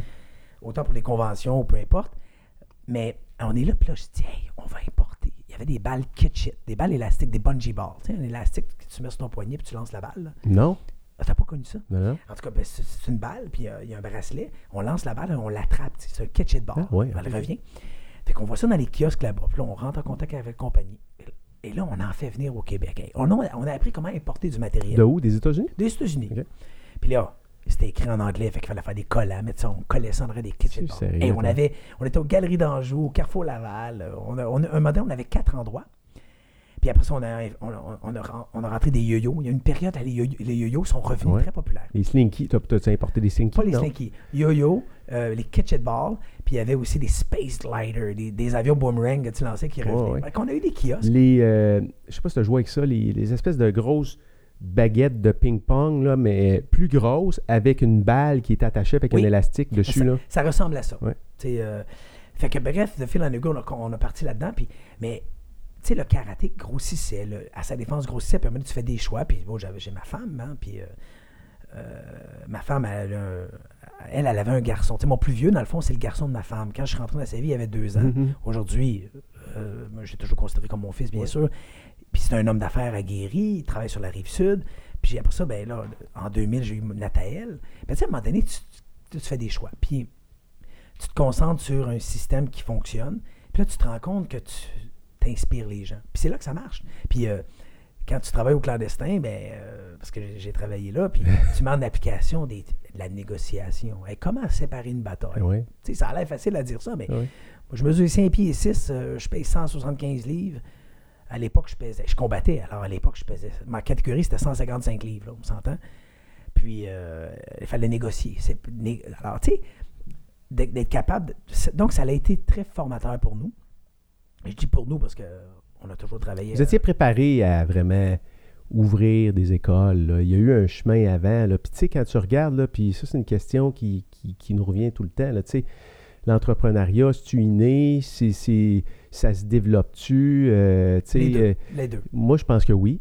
Puis, euh, dans un modèle comme le vôtre, où vous avez, là, vous, vous avez plusieurs bannières, puis c'est pas, c'est probablement pas la majorité, c'est probablement la minorité des gens qui opèrent de vos, euh, de vos franchises, qui ont une expérience entrepreneur- entrepreneuriale avant. Là, dire, ces gens-là, ça leur prend un système, ça leur prend un, un, entourage, ça leur prend un système de support autour pour les aider. Là. Ben, J'ai beaucoup de témoignages, puis je trouve ça intéressant. C'est une bonne question. Il y en a, dans le fond, qui avaient une carrière haute, qui ont pris leur retraite, puis qui maintenant ils gèrent. Je pense à, je pense à Karaté Sportif La Plaine. euh, je pense à Jean-François Chiasson de, de Karaté Sportif euh, La Chenille. Il y, a, plein. euh, Madame Stéphanie Meloche, qui est sur la rive sud, euh, elle est diplômée d'école de police. Elle était, était- Elle devrait être policière, mais aujourd'hui, elle ne sera, pas policière. Elle a une super entreprise, puis elle a un impact dans la communauté. Mais dans le fond, oui, ils sont encadrés. Ils ont un cours. Le groupe karaté sportif, quand on s'est retiré de la compétition, on s'est concentré sur établir un système d'éducation. On a créé un programme d'assistants instructeurs, d'instructeurs à différents niveaux. On a un programme de formation des directeurs. On a un manuel du franchisé. On a le manuel de formation des instructeurs. Dans le fond, la pédagogie, ça pense comme un enfant. C'est quoi l'anatomie? Parce que si les gens veulent nous faire confiance, il faut être compétent. Oui, tout à fait. Alors, donc, le jeune et l'adulte hey, on a une madame là, qui est à la retraite. Elle a travaillé, elle a rempli des contrats. À la fin, elle était elle a travaillé longtemps pour Desjardins dans les circuits des banques, système de bancaire. Puis aujourd'hui, qui- elle est devenue, elle, il y a quelques années, quand on a créé notre fondation, Madame Jacinthe, présidente de la fondation Je suis l'héros de ma vie, dans notre groupe. Puis aujourd'hui, c'est la directrice, elle est propriétaire de la succursale de Anjou. Imagine, elle est à la retraite. Ses deux filles sont, sont, Hmm. sont des adultes. Et avec son conjoint, elle a une école de karaté. Elle enseigne. Elle, elle doit avoir quoi, 60 élèves là, actuellement. Mais elle a ouvert au mois d'août. Puis, tu sais, elle a un impact dans la communauté. Puis elle est super, elle est super bonne. Elle enseigne trois jours semaine. Alors, tu sais, donc, eux apprennent, ils font une formation des directeurs. euh, une fois par mois, on a un business workshop, donc ils viennent avec nous. Euh, on- deux fois par semaine, on a des trainings, que ce soit le Kali euh, ou le Jiu-Jitsu. Alors, les gens viennent s'entraîner. Donc, les directeurs, instructeurs, à leur gré, ils peuvent venir s'entraîner pour continuer leur formation. Mais il y, a une, ins- il y a une infrastructure qui a été mise en place qui Oui. rend possible quelqu'un qui n'a pas vraiment une expérience en, en entre- d'entrepreneuriat de pouvoir euh, quelque part euh, devenir propriétaire d'une succursale ou de la gérer, de l'opérer en fait. là. D'être capable d'opérer ce business-là. là. Non, c'est c'est- il, va faire le, gros- il ouais. va faire le travail, mais il y a quand même. le- dans le fond, c'est le système. Euh, le système de nos programmes qui fait qu'il y a un upgrade d'abonnement pour chacun des programmes, qui fait que ça fidélise le client, qu'il y a une rétention, puis que les, les- les- les revenus augmentent. Tu veux pas, plus c'est la multiplication des revenus. Les dépenses demeurent pratiquement les mêmes. Une fois qu'on atteint no- notre point. euh, notre, notre point euh, rentable, mais tout ce qui est autre, que ce soit un parascolaire, que ce soit euh, peu importe le, le- ce qui va être offert Ouais. comme euh, party pizza. On a créé des histoires, je peux compter des affaires. Dans une fête, là, un party pizza, là, là, tu vas dire, il y, a, quand j'avais 18-19 ans, on avait la danse au max. C'est pas une danse, mais c'est un party pizza avec une histoire que moi j'ai une équipe là, spectaculaire. Qu'est-ce que tu veux dire, une histoire? Une histoire de quoi? C'est qu'ils vont créer euh, les ninjas. Exemple, la semaine passée, c'était les ninjas d'eau. Alors là, c'est le party pizza. Mais tu sais, hey, un party pizza, là, on a 90 enfants. On, a, on a, à Seine-de-Retour, on a 5000 pieds carrés. Puis Sainte-Rose, c'est, les sièges sociaux, on a plus de pieds carrés. Mais dans une fête, là, on a entre 50 et 90 enfants qui viennent passer la soirée. Ils vont manger la pizza, puis ils vont avoir une intrigue, ils vont faire du combat d'épée, ils vont faire un rituel de ninja. Puis là, on arrive au 28 décembre. Imagine, Dan. C'est quoi le but du 28? C'est la, on démasque les ninjas qui ont combattu toute l'année. Hmm. Fait qu'on a créé un système, une histoire, une histoire qui fait que le jeune vient pétiller. Il va sortir de jeux vidéo. Il va sortir de la maison. Non, mais pas le choix. Il va ça. avoir le goût. Tu sais, Ah je l'ai dit. Puis, on peut pas gagner contre les jeux vidéo. Moi, je, je- je- pour parler le premier, j'ai mon plus vieux qui, euh, qui à l'époque, il jouait à World of Warcraft. Puis, euh, alors, qu'est-ce qu'on va faire? Ben là, on- OK, fais ton cours de prof. Fais ton, fais ton stage. Ça prend deux ans à faire le cours de formation des instructeurs complet pour obte- obtenir ton permis d'enseignement. Ben, il faut que tu t'impliques. Il faut que tu fasses du bénévolat. Il faut que tu ailles dans les graduations. Puis là, tu as un sentiment d'appartenance que tu construis. Puis là, ben, ça fonctionne. Puis tu sais, les nouveaux jeux, là, je le vis avec mon plus jeune, là, juste Fortnite, Minecraft, ben on peut. Ouais, ouais. Ben, si on est capable de dire, on, on fait une alliance avec les jeux vidéo. Hein, les, parents, là, les parents qui nous entendent, on fait une alliance. On peut pas gagner. Ils vont jouer. Ils sont accros. Alors on dit, tu dois t'entraîner trois fois semaine. On va faire ton horaire. Comme on doit faire un budget, ben, on va faire ton horaire. Parce que quand on est organisé, on organise son succès. Alors, tu sais, là, là, ça devient cohérent. Parce que si tu dis, oui, je veux ma ceinture noire, mais je vais le faire comment? Je vais faire comment, ma ceinture noire? Tu sais, je veux courir 42 km. Tu es un gars qui s'entraîne. Euh, tu Seb là, qui fait des, il a fait des Ironman. Ouais. Tu peux pas, tu peux pas demain matin dire, je, je vais faire euh, Non. 42 km de course, 100 km de vélo. Deux- tu peux pas, c'est impossible. Alors, tu vas commencer par 1 km, 5 km, puis nous, ben, on va le faire avec toi. C'est ça. Fait que vous les accompagnez, euh, euh, même dans, la, dans structurer l'atteinte de leurs objectifs. Là. Ça, c'est, ça, c'est- quelque chose de vraiment important. Puis, on sait pas comment. On, on sait pas comment s'y prendre. là. Les gens, ils savent pas nécessairement comment s'y prendre. C'est probablement la première expérience qu'ils ont de leur vie de faire euh, soit du sport ou euh, euh, d'essayer d'atteindre des, certains niveaux. Là. Fait qu'on on a besoin d'être accompagné là-dedans. Là. Tu sais, initialement, là, les gens disent Ah, mais est-ce que vous le saviez que ça, vous allez avoir plusieurs écoles On le savait. Mais Tu le savais? On le savait. Mais tu sais pas comment. Tu, tu le sais pas comment. Tu le savais parce que c'était un objectif qui t'était donné? Tu voyais Oui. qu'il y avait de la place pour ça? C'est ou- qu'on était capable de, de former des bons athlètes. On était capable d'inspirer le monde à faire ce qu'on fait. Tu sais, euh, Ouais, vous aviez Pourquoi? ce qu'il fallait pour, euh, Ben- pour être capable de monter une, une- affaire importante, là. Si c'est clair. Tu sais, on a fait partie longtemps d'un réseau, bon, on lui vend encore à Las Vegas, Ouais. un ré- réseau de, dans le fond, des, des- de coaching des, des écoles d'arts martiaux, puis, euh, tu sais, euh, tu les gens, c'est comme, euh, c'est comme un tabou de parler d'argent au Québec, tu, tu le sais. Euh, c'est c'est pas. Puis de gagner sa vie avec la passion, tu sais. Euh, même encore aujourd'hui, bon, il y a quelques semaines, euh, je fais le Capital Conquest, je vais enseigner au Capital Conquest à Ottawa. John Terrien, président de la World Cup euh, super bien, il dirige le Canadian Black Belt Hall of Fame, euh, tu sais, pour introniser des athlètes, euh, Ouais. des, des personnages, des, des gens qui ont marqué les arts martiaux au Québec, Ouais. au Canada, au Canada. Mhm. Donc, c'est c'est le fun. Puis quand tes, gens viennent te voir puis te disent euh, Ah ben moi, euh, je fais, je fais ça par passion. Ben quand, quand.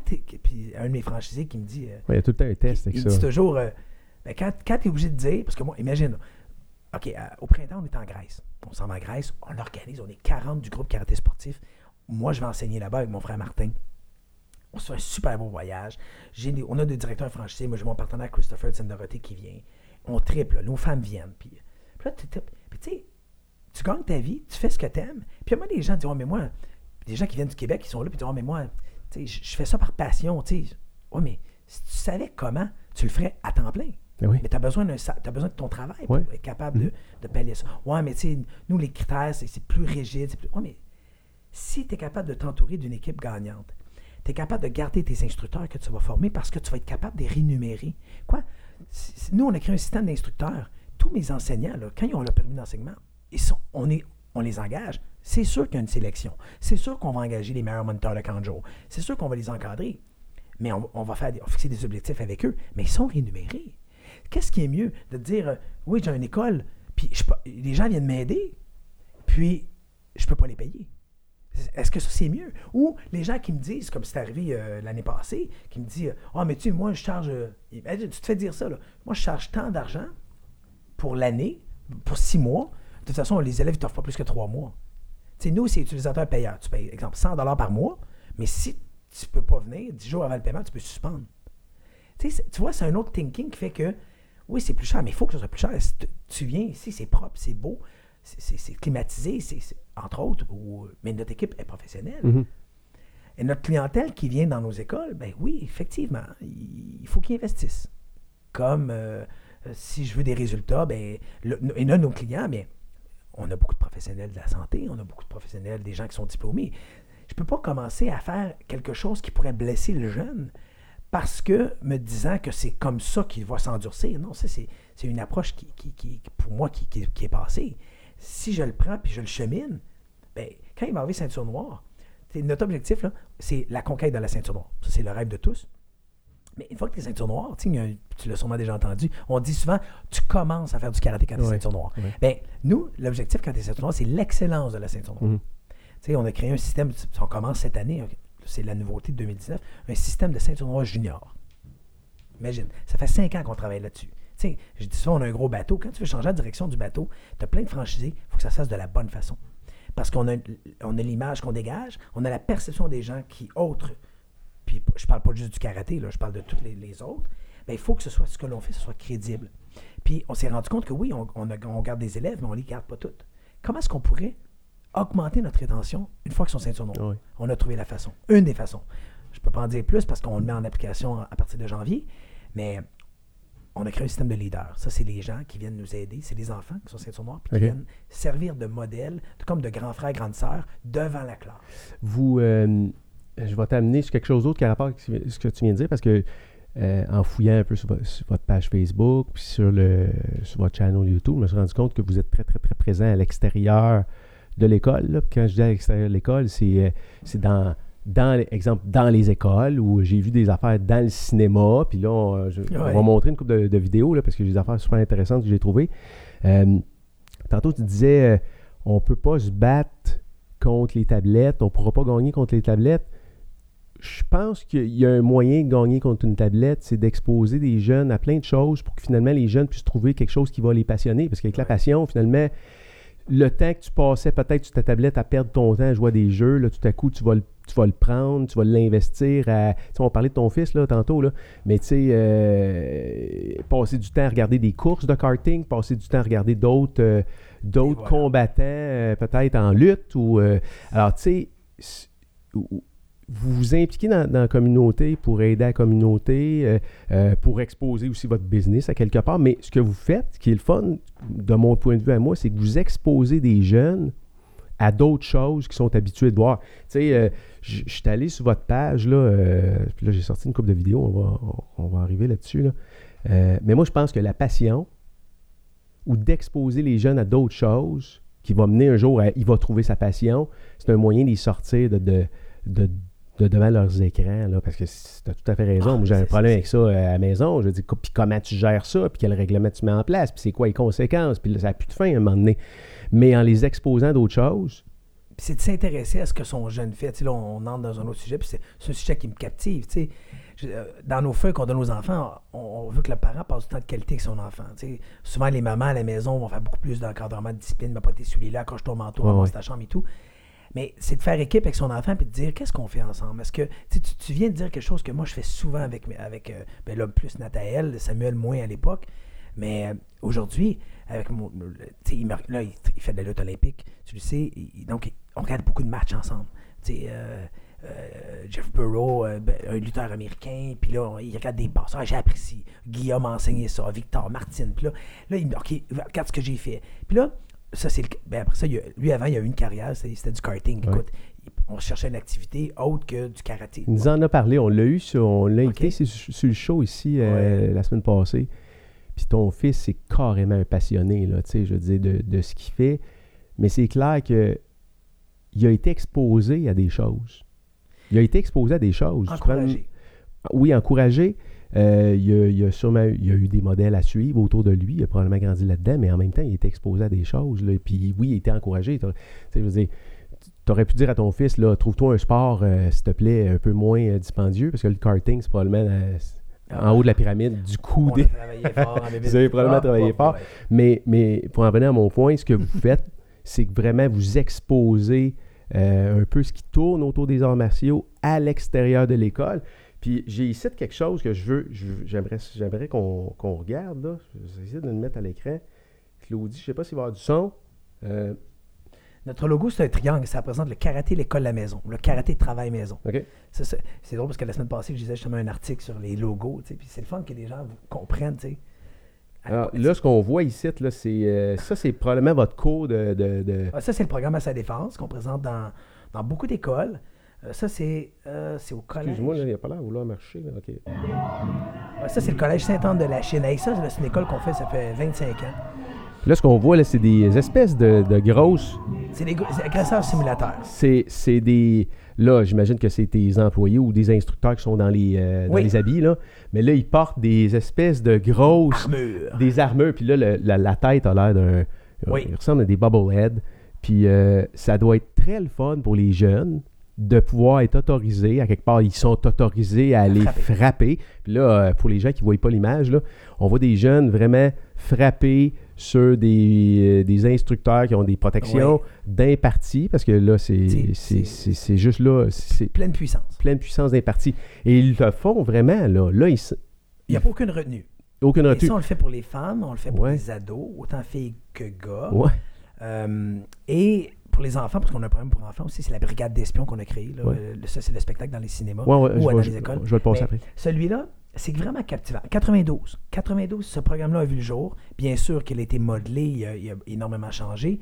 Parce que tu sais, tu apprends quand tu enseignes. Parce que, euh, comme tantôt, je disais, est-ce que ça fonctionne ce que j'apprends? Est-ce que, ça- est-ce, que, est-ce que je suis capable de le faire? La réponse, c'est oui. Mais avant d'arriver là au coup, il y a tout un rituel. On a établi un système de défense, qui on appelle ça des quatre règles de sécurité. Toujours rester éloigné, toujours regarder dans les yeux, toujours bouger et ne pas trop parler. Donc ça, ces filles-là, ils vont le mettre en application. Puis les garçons, ben, on va parler aussi de le contrôle de l'intimidation, contrôle de la bagarre, être capable d'établir ses limites, de négocier, puis de créer l'opportunité à la fuite. Là, c'est sûr que là, on voit, le- on voit le- le- la simulation qui, qui est cool. Tu sais, c'est un défoulement émotif et physique. Puis, euh, Puis c'est le fun pour eux autres de participer à ça. Là. Ah, c'est le fun. C'est le fun. C'est pas juste de la théorie. Là. Oui. Puis tu sais, des fois, je- on parle souvent d'éducation, moi, puis Sébastien, puis euh, des amis autour. Puis euh, je pense, pense que c'est un des points sur lesquels les écoles, ils manquent, ils, man- ils manquent le bateau, ou le système scolaire manque le bateau, c'est que les jeunes sont pas assez dans l'action. Ça, c'est trippant pour eux autres d'apprendre Ben, de cette façon-là. Oui, là. puis tu touches un point, là, puis je pourrais en parler longtemps, euh, Dan, mais on est très impliqué dans le domaine scolaire, tu le sais. On fait il y a- il y, a plus de 100 écoles primaires qui offrent notre programme. Ce programme-là? Non, euh, non. Ce programme-là, il y- en a moins que 100, Mhm. euh, mais on travaille fort actuellement. avec la brigade d'espions. Dans les écoles secondaires, qui est malheureuse mais triste, là, c'est la 9 sur 10, c'est des collèges privés. La plupart de tous les collèges privés, que ce soit l'externat, je peux tous les nommer, là, euh, une beauté. Collège Sainte-Marceline de, de Montréal, c'est le premier collège qui a offert notre programme parascolaire, autant en karaté qu'à sa défense. Mais c'est à sa défense qui nous a fait rentrer en parascolaire. Parce qu'à l'époque, le karaté n'était pas offert dans les écoles. Mais à sa défense, c'était notre porte d'entrée. On arrivait là, on faisait notre cours de après ça, on vendait le karaté. Mais tu vois, à sa défense, actuellement, à chaque année, il y a entre 150 et 200 filles qui font le cours à sa défense. Pour réussir la- l'éducation physique en secondaire 1 à 5, il faut que la fille ait fait les deux niveaux. C'est ça, fait que c'est un cours qui fait partie de leur programme. programme. Wow. Mais tu sais, tu peux le faire quand tu es un, un collège privé. Mhm. Euh, L'Académie François Labelle, euh, une école à, à Montréal, Mhm. c'est on fait, on fait l'atelier dans une journée d'école, imagine. Puis là, souvent, les gens, ils m'envoient des courriels à, à sadéfense.com, puis ils me disent Ah, euh, est-ce qu'on peut le faire je- Mais ils pensent qu'on est subventionné. Ils, ils pensent vraiment que le ministère de l'Éducation nous subventionne. Écoute, on travaille, là. On, a travaillé fort. Oui. Mais non, c'est difficile. Alors, tu sais, c'est pour ça que. C'est difficile puis tellement important. Tu sais, je Ah. prends le livre, là. euh, tu sais, j'ai une coupe de livres, là, une coupe de, bou- de bouquins là, qu'on m'a prêté, là, qui sont très cool à lire. Là. Entre autres, ici, là, tu sais, l'histoire du karaté au Québec. Puis là, ça a été, un matin, ça a été comme. euh, J'ai ouvert ça parce que c'est très tribal. Les, les écoles de karaté, les styles de karaté, Ben oui. les styles d'arts martiaux. Tu sais, c'est toujours. Moi, je fais du kung-fu, c'est mieux que la, la boxe thaïlandaise. euh, Moi, je fais. Et à l'intérieur du karaté aussi, parce que différents styles. Ben moi, je suis dans telle école. Puis, et euh, un matin, ça a été un papier test parce que je l'ai ouvert. Puis j'ai dit, Ouais, je vais aller voir qu'est-ce qu'il y a là-dedans. Puis finalement, je suis tombé sur, euh, sur euh, le. st- Tous les styles sont Ben là. oui, Puis, de euh, karaté, pas, de, pas- pas de de karaté. Là, des je suis tombé sur, euh, sur, euh, sur euh, mon chien, je suis tombé sur euh, d'où il vient, ça a été quoi? Fait il y a carrément, c'est carrément une genre de bible du karaté au Québec, là, vraiment, vraiment hot. Là. Fait que ce matin, je me suis dit, ah, attends un peu, là, tu sais, euh, Marcelin, euh, euh, c'est pas seulement pour le rayonnement de sa business. Là, ils sont impliqués dans des choses vraiment pour faire rayonner le sport. Puis, euh, c'est plus loin que les murs de, de son dojo. Euh, c'est très bon. Puis euh, ce livre-là ici, qui est, euh, un petit peu, qui est Ma sécurité, ma liberté, je suis tombé sur une page ici. Euh, la- je ne l'ai pas tout lu, là. Je vais prendre le temps de le lire, là. Mais il y avait. je suis tombé sur la page, sa page, j'ai pas mes minutes, 23, page 23. Les, les, les quatre règles de sécurité. Première règle, là, c'est un livre qui s'adresse aux enfants. En fait, c'est pas un livre qui s'adresse nécessairement aux enfants, je crois. Euh, là, c'est ben, pour à a- toute la famille. Il y a là. un volet pour enfants. Il y a un volet pour enfants. Puis je pense que là, on est dans le volet pour enfants, enfants et sécurité. Première règle, je dois, je dois toujours rester éloigné. Deuxième règle, je dois toujours regarder dans les yeux. Je vais y revenir à celle-là. Troisième règle, je dois toujours bouger. Quatrième règle, je ne dois pas trop parler. Euh, comment t'expliques comme parent, là, la sécurité d'un enfant, c'est difficile. C'est difficile de le faire?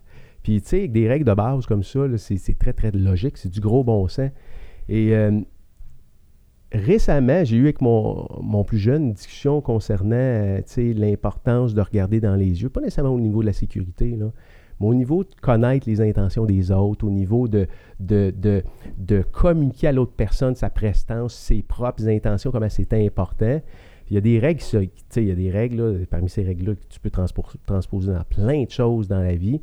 Mais je trouve ça cool qu'il y ait un genre de, de tu sais, quatre règles Système de défense. système de défense Ben- pour enfants, c'est- vraiment cool que ce soit rédigé de cette façon-là. Là, Ben, Dan, honnêtement, là, je trouve ça vraiment captivant. Tu as eu les livres, euh, tu viens d'ouvrir les livres. Que tu aies tombé là-dessus, que tu aies retenu ça, ben, ça, ça fait partie de notre programme. C'est le co- c'est un, une grande, c'est vraiment les bases de notre programme. Mhm. Puis que, que ça t'a papé, puis que tu as vu ça, c'est vraiment important. Parce que dans toutes nos écoles karaté sportifs, on, fait les quatre règles de sécurité, mais nous, dans la, avec AC Défense, on est capable de le mettre en application. Tu sais, c'est le fun de le, de de savoir. Mais est-ce que je suis capable de mettre en application dans, dans une vraie situation, que ce soit une simulation d'agression ou une simulation de piège? Et c'est ça, la, la- c'est ce qui différencie la variante entre un ado, une femme et un enfant.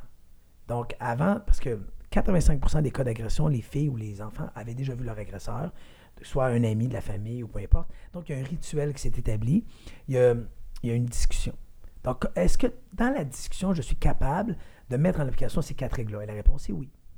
euh, c'est vrai que fondamentalement, initialement, on fait confiance aux gens. Tu sais, euh, je- souvent dans les cours à sa défense, on dit toute ta vie, on te dit, tu n'as pas le droit de frapper, sois poli, gentil, respecte les règles de bienséance, des bonnes manières. Puis aujourd'hui, je te dis, tu as le droit de frapper. Ouais, c'est ça. Mais comment qu'on. c'est pas une déprogrammation, Non, c'est de leur mettre, leur mettre dans le contexte. mais dans le contexte. Sais, parler rapidement. On donne des cours pour les femmes, on fait quelques compagnies annuellement. Mhm. Là, C'est avec un porte-clés euh, Cubotan qu'on appelle. On fait des simulations avec le, le porte-clés. Puis, les- alors, je fais- dans mon atelier conférence de sa défense, euh, ça dure une heure et demie. Je parle aux filles, puis j'ai des gentilles filles devant moi, puis ils me disent, mettons, ah, mais moi, je sais pas, je suis pas sûr, je, je- je- je serais capable de me défendre. Puis là, je leur dis, ben, vous avez une adolescente, vous des enfants. Oh oui, j'ai une fille de 13 ans, parfait. Comment vous réagiriez si un homme violerait votre fille? Ah, les cœurs, là, je, le frapperais. Ah, tu sais- dans le fond, c'est du conditionnement, c'est du coaching. Tu sais, le coach est important. Si tu fais du combat, tu as, quelqu'un qui est à l'extérieur puis qui va dire, on le voit pour les Canadiens de. Montréal, t- t- qui va coacher, va dire, OK, fais ci, fais ça, entrée de zone, faites attention à ça. Mais le coach, dans le fond, d'un système de défense, va être capable d'articuler le programme puis de le rendre, euh, de, de- de- de faire que l'athlète ou le, le- participant va répondre aux exigences? C'est pas juste dans le, au niveau du sport, au niveau de l'autodéfense en soi. Là, tu parles d'un coach, là. Euh, on donne beaucoup de fierté à ce que nos enfants ils, devie- tu sais, ils deviennent dans la vie, mais on prend 100% de la responsabilité. Euh, là où je veux en venir, c'est que, je sais pas si ça t'arrive toi des fois, mais moi, des fois, je me compare à d'autres parents. Je regarde comment ce papa-là, il se comporte avec ses enfants, puis souvent, on, on va se taper dessus parce qu'on on, on se dit tabarnak, j'ai-tu manqué, j'ai-tu manqué ce bout-là, j'aurais pu être meilleur, puis on prend 100% de la responsabilité, alors que, tu sais, je lis, cette, je lis ces quatre règles-là, puis je me dis, ah, si, c'est c'est rien que le gros bon sens, mais j'ai j'ai pas les compétences, j'ai pas l'expérience, j'ai pas la spécialité pour le résumer de cette Ben, façon-là. Pourquoi pas, si c'est important pour toi le développement de ton kid, pourquoi pas accepter que t'es- qu'il y a des experts quelque part, puis euh, expose-les à- On dit toujours, Dan, les enfants n'écoutent pas toujours leurs parents, mais écoutent plus leur prof, leur entraîneur, leur, leur instructeur de Ouais. karaté. Mais la bonne chose, c'est que nous deux, Dan, on a le même discours. Puis ça, c'est important. Puis tu sais, oui, on est responsable, on, on- on prend une part du succès de nos enfants parce qu'on dit qu'on a fait une bonne job. Mais quand ils font des mauvais coups, on- oui, on, on doit prendre une part à dire. Ben, c'est notre responsabilité, là. C'est assumer la responsabilité qu'ils sont devenus comme ça, mais pas non, non plus. Ça veut pas dire qu'il faut se culpabiliser pour ce qu'ils sont devenus. Prends action, par exemple. Et voilà. Donc, euh, je peux parler de plein de sujets, mais ce qui me vient en tête rapidement, c'est quand je disais qu'il faut encadrer les parents, puis, tu sais, mettons, l'enfant, là, il va à l'école. Ça a bien simple, là. Le parent, là, il va à la rencontre des parents, chercher le bulletin de son enfant. Hey, il arrive. Hey, Maxime, il a eu des belles notes, beau comportement, il est poli. Maxime, tu fais un super beau travail. Le prof, il va-tu dire aux parents, Hey, je regardais le lunch de votre enfant, là. Il a quatre groupes alimentaires. Il mange vraiment bien. Il est capable de rester assis. Il bouge pas. Il lève la main en classe. Ça, c'est grâce à vous. Mais je vous félicite. C'est grâce à un parent comme vous. Vous l'avez encadré. Il ne faut pas se le cacher, là. C'est à la maison que ça commence. Mhm. Puis après ça, c'est dans les activités connexes que l'enfant va se développer. Mais il faut valoriser les efforts du parent. Pourquoi? Puis récompenser le progrès. Tantôt, je parlais rapidement de notre fondation Je suis l'héros de ma vie. On offre un programme de parrainage. Tantôt, tu parlais d'implication sociale. Alors, Mhm. imagine, on réussit à trouver des sous, soit par des donateurs privés, soit par une vente de chocolat, soit par des acti- activités de notre fondation, comme un tournoi de poker, peu importe. On redonne l'argent, on redonne de la- de l'argent à la fondation. La fondation, par, par- par elle-même et par les franchisés, vont parrainer des enfants gratuitement. Alors, on a notre force spéciale qu'on a créée, où les enfants qui vivent des besoins particuliers. Parce que la réalité dans les écoles, elle est là. là. L'enfant, lui, qui a un déficit d'attention, ou c'est un migrant, il vient de l'extérieur, il ne parle pas français, il ne parle pas anglais, puis lui, il en a besoin. Parce que lui, il vient d'un pays où la violence était présente, puis qu'il n'est pas capable de parler. Fait que pour se faire, pour ex- s'exprimer, il frappe les autres. hein. Alors là, nous, on va, on va le parrainer, on va l'encadrer. Puis on se rend compte assez vite, là, Dan, que cet enfant-là, ben, il perd son kimono tout le temps. Il n'a jamais sa ceinture. C'est pas. Donc, c'est de l'éducation, oui, mais c'est quand il y a une brèche entre ce qui se passe à l'école et à, à la maison, c'est là que c'est un défi additionnel. Ben oui. Puis c'est pour ça qu'il faut continuer à travailler fort pour éduquer. Tu sais, il y a du travail à faire avec le système d'éducation en bébite. Moi, la- la- l'année passée, j'ai rencontré le ministre de l'Éducation, Prou, à l'époque. C'est- C'est chic type, là. il a perdu les élections, mais il n'est plus ministre. Mais euh, ce que je veux dire, c'est je- il, a- il était très motivé. Il y a beaucoup de travail à faire. Euh, on le voit avec le défi Pierre Lavoie. Il y a beaucoup de travail qui est fait. tu sais. José Lavigueur s'implique. En tout cas, plein- nous, c'est ça qu'on essaie de faire. dans le fond. Oui, oui. Oui, puis il y a beaucoup des, il y a, il y a beaucoup, puis il y en a encore, on dirait de plus en plus d'initiatives euh, du privé, dans le sens où euh, tu le fais. euh, nous, on, on essaie de le faire, on essaie de commencer quelque chose pour être capable de- d'aider la, la collectivité. Euh, il y en a de plus en plus, mais il n'y a rien. Il y a tellement de choses à faire. C'est hallucinant, là. Je veux dire, il y a tellement de besoins, là. Notre combat depuis trois ans, on s'est associé avec la Fondation Cédrica, euh, le programme à sa défense. On Oui. a créé un guide. Je, je t'avais remis aussi un guide qui s'appelle Le Découvre l'espion en toi, c'est notre spectacle. C'est les quatre règles qui sont dedans, le, système. est- c'est- mais on a sorti notre spectacle des écoles pour l'amener dans une salle de cinéma, justement pour aller chercher des partenaires. Je pourrais te dresser une liste, là, Dan, de compagnies, tu capoterais. Tu te dirais, on les a sollicités. Il y en a qu'on était sur le bord de closer. On voulait qu'ils amènent des sous. Euh, ah, c'est ça le spectacle. C'est vraiment cool. Écoute, euh, 300 personnes. euh, Là, vous allez carrément dans les cinémas, là. Ça Oui. se passe euh, dans, dans des ça, c'est au- cinémas, là. ça- ça- ouais, le- celui- cette représentation-là, c'était au Cinéplex à Laval, à côté du Cosmodome. Hey, Il y a une ambiance, là, une fébrilité. Les enfants participent. Puis le but de ça, c'est d'aller chercher une compagnie qui dit Hey, moi, je crois à ce spectacle-là. C'est un spectacle interactif. On a un dessin animé qui s'appelle Mimi. Hey, c'est notre cours. Qui a été Hey, fait à l'interne par, par vous non, autres? Ou, ah, ça, euh, c'est toute une histoire. ah ouais? Euh, Mimi, oh, c'est toute une histoire. Il y a euh, plus de 15 ans, on a contribué avec une compagnie de production qui s'appelle Production Mage. Super sympathique, les gars. Euh, eux ont été capables de ramasser des, des, euh, des subventions. Parce Ouais. l'époque, ça coûtait très, très cher, tu sais, dessin animé. Ouais. Alors, ils ont construit une équipe, euh, des ordinateurs et tout. Puis, euh, on a, dans le fond, on a créé, nous, on a rédigé le premier scénario. Après ça, on a engagé une scénariste qui a fait les scénarios pour les enfants. Mais c'est nos quatre règles de sécurité, c'est notre démarche préventive, euh, c'est tout le système de défense pour comment demander de l'aide. On a amené, écoute, puis on parle de ça, là, ça fait longtemps. Donc, imaginez, il y a 20 ans, si je te disais, il y a 20 ans, on parlait pas de fait, cette vidéo-là a été faite il y a de ça 20 ans. Euh, ça va faire 20 ans, ça fait Ok. 15 ans. Puis vous en servez encore aujourd'hui? C'est-tu Ben le oui. même? C'est le même. Ah ouais? Oui, parce que ça coûte bien trop cher, on pourrait pas produire un dessin sûr, animé. c'est sûr. Nous, maintenant, on est les seuls à l'utiliser, mais à l'époque, il y a 15 ans, il a fallu qu'on.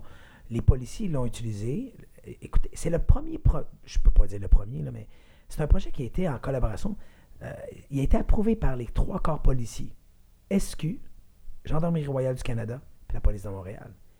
Alors, le but de ça, c'était d'outiller les parents. Puis à l'époque, imagine, là, ça devait être distribué partout par Post Canada au Canada, anglais, français.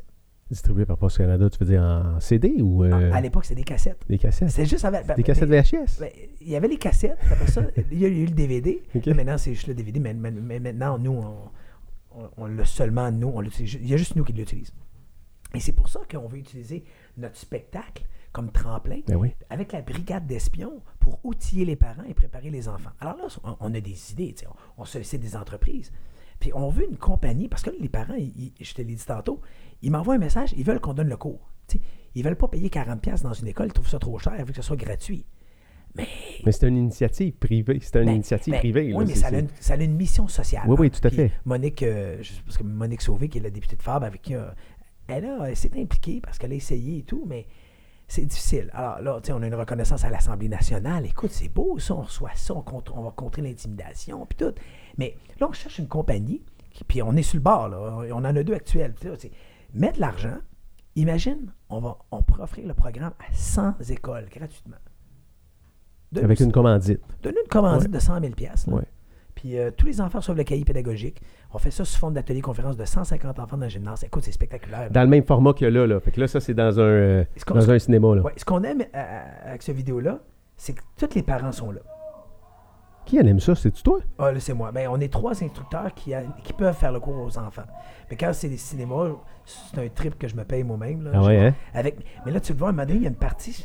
Les, là, les espions avec le lampe de poche circulent, puis là, ils reconnaissent le danger.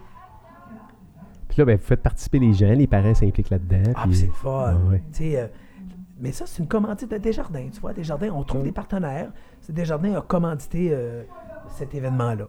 Alors, tu sais, est-ce qu'on veut le faire à, à grande échelle? La réponse est oui. Est-ce qu'on peut le faire en anglais? Oui. Est-ce qu'on peut l'envoyer partout en Europe? Oui. On est là, là. Mais il y a du travail. Euh, ça prend beaucoup de temps pour être capable de, de mettre ça en place. On parlait tantôt d'éducation de nos kids. Là. Euh, ce que tu vois de tes garçons aujourd'hui euh, doit en être fier.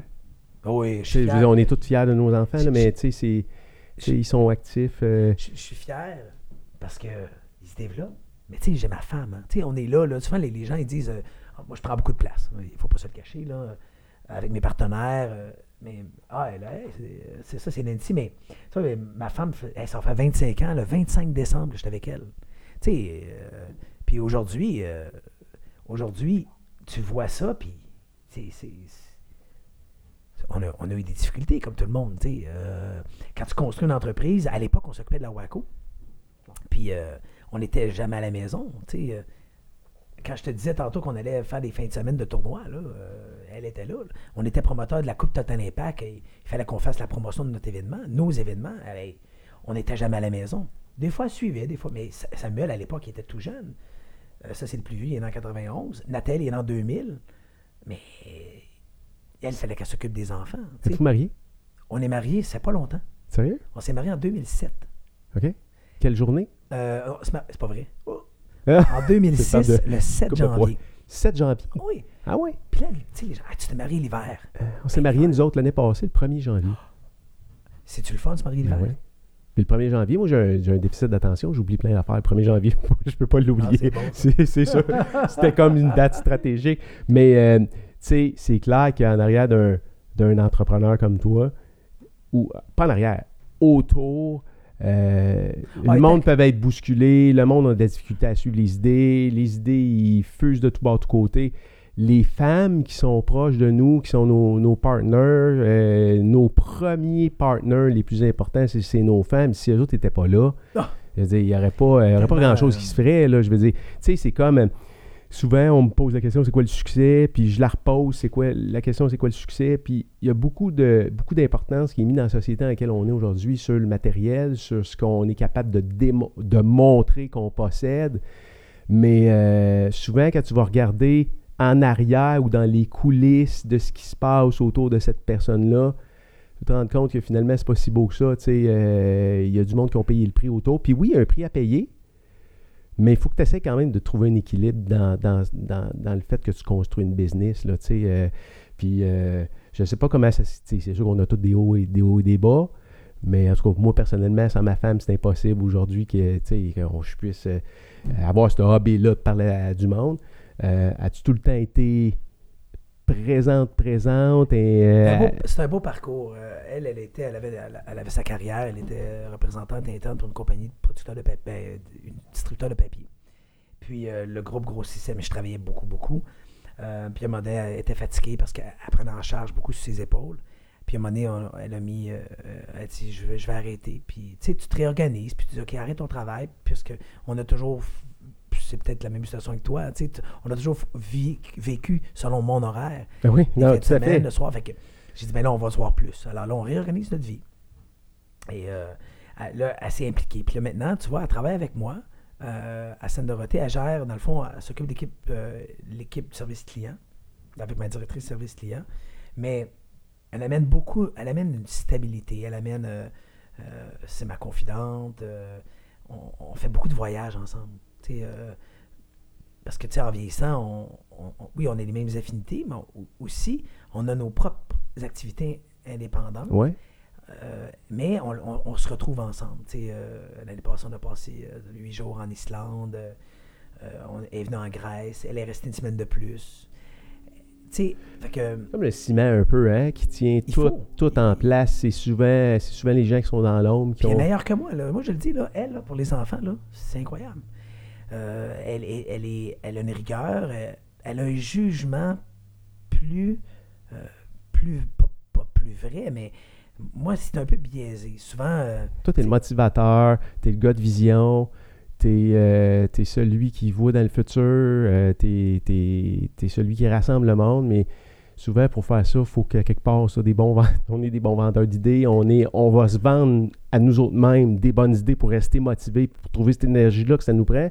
Fait que des fois, on est un peu déconnecté euh, des vraies affaires. là. On est, on est vrai. dégroundé. Là. Tu- Ah, c'est. c'est- Puis, euh, je- on, on dirait qu'avec les années, je l'écoute de plus en plus. Ouais. Il y a eu un temps où, initialement, dans notre- notre début de notre relation, euh, euh, j'étais pas souvent à la maison, puis c'est une femme de caractère, là, puis ça prend ça. Moi, je le dis souvent, si elle m'avait laissé faire tout ce que je voulais, tu sais, euh, à l'époque, euh, je retrouve, j'ai 21 ans, j'ai un enfant de 2 ans. Il- il- alors là, tu as 21 ans, t'es- tu es à l'université, je travaille au clandestin. Ah, Hey, jeudi belle soir, place. samedi soir. Belle place, il y a plein de Euh, beaux monde là-dedans. Ben puis- oui, puis là, là, faut que je revienne à la maison, parce que j'ai commencé à rester en appartement six mois après notre, notre relation, quand on a commencé. Tu veux savoir si ça fonctionne ou pas. Puis, mais c'était une fille que je connaissais du secondaire. Ben, ça, ça a l'air fou à dire, hein? Hein? Elle était une année, plus, une année plus vieille que moi, tu sais. Fait que, à Horizon Jeunesse, elle est en secondaire 4, puis moi, je suis en secondaire 3. Puis là, tu sais, c'est Nancy Lebrun, la, la fille sur qui je tripais, tu sais. Puis elle a même fréquenté mon frère Martin. Non, pour de vrai. je te jure, mais tu sais, c'est c'est une amourette de jeunesse, hein? Non. Attends un peu. Parce que ça s'est passé comment quand t'as annoncé à ton frère que là, euh, t'avais un œil sur son, sur son ex, Non, mais c'est- mettons? ils se sont fréquentés comme un mois, genre même pas, genre deux semaines, euh, après un party. euh. Mais ce que je veux dire, c'est que Nancy Lebrun, c'était pour nous. Quelque chose. C'était quelque chose. Puis, puis à un moment donné, euh, je l'ai recroisé dans, dans l'autobus. Moi, j'allais à l'université première année, je pense. Je l'ai recroisé dans l'autobus. Elle allait à la garderie chercher, son, euh, chercher Samuel. Et puis là, j'étais Carl. J'étais hey, Carl. Elle, je vais la revoir. On passe à l'action. Hey, tu sais pas quoi, je vais te dire ça. Pas, grand monde sait ça, là. Elle, elle vient d'une gageure. Attends un peu. là, Là, t'es en train de me dire, t'es en train de me dire maintenant quelque chose que pas grand monde qui sait. Là. Ah oui, je le dis, là. Là, elle, vient d'une gageure. Tu sais qu'il y a du monde qui vont le savoir après Ah, ça. c'est juste drôle parce qu'on rit. Les gens près de nous, ils savent. Ah. C'était avec Carl, j'avais dit, avant la fin de l'année, je vais la rencontrer, puis je vais la. Je vais la closer. Ben, je vais la closer. Oh, tu ouais, la ça, je- Hey, Ils vendent une bonne idée. puis un autre de mes amis, Jean-François euh, Pelmins, il me dit euh, le 25 décembre. Et puis l'année, on arrivait à la fin de l'année, là. Puis là, j'a- j'a- j'avais dit, OK, euh, il dit, ah, viens, on va sortir le 25, on va aller au Foisy, hey, le Foisy de Laval. Ouais. Fait que là, j'ai dit, ah non, je veux pas y aller. Il dit, oui, viens, viens. Il m'a comme serré un peu. euh, parce là, je suis allé. Puis je tombe. Hey, j'étais en train de parler avec une fille. Puis après, je tombe face à face avec Nancy. Elle était là. Elle était là. Puis tu sais, pas de téléphone cellulaire, là. Fait que là, il fallait qu'elle me donne son numéro. Elle fait- J'ai retenu son numéro, là. Puis le lendemain, je l'ai appelé. Hey, j'ai fait à croire que j'allais voir. j'a- J'avais des billets pour aller voir les Ice Capades. Tu les avais même pas Je les achetés, avais pas achetés. Le lendemain matin, je me mets sur le dossier. Acheter les billets. Première rangée. Euh, tu sais, ouais. cas, Mais tu sais, ils ont des. Ils ont, à quelque part, ils ont des rôles qui sont un peu euh, tu sais, euh, ingrats, si on peut dire ça, dans le sens où sais, le spot est mis sur l'entrepreneur, puis euh, tu donnes des conférences, puis euh, tu sais, c'est, c'est un peu le spot est mis sur toi. Euh, ça prend vraiment des femmes fortes pour être capable de, voir plus loin que. Tu sais, c'est un jeu d'équipe dans le fond, là. Il faut vraiment qu'il ait quelque part que cette, cette vision-là, parce que ça peut devenir difficile quand tu bâtis une business, d'avoir. les critiques.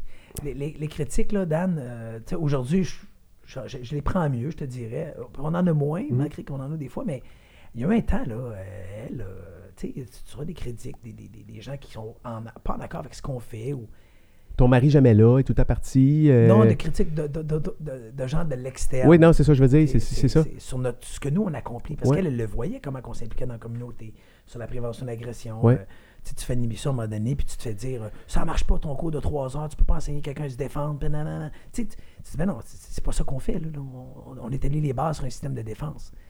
Mais tu as toujours elle qui, qui t'encourage, puis qu'elle, elle prend ça personnel, puis des fois, elle dit, moi, je dirais ci, je dirais ça. Je dis, non, non, on va juste tempérer, on va... Fait qu'ensemble, tu sais, on est capable de, de, de- trouver une solution. Euh, souvent, c'est moi qui étais trop hyper, ou des fois, j'étais trop passif, puis elle, c'est le contraire des fois, puis on réussit à trouver euh, une façon de...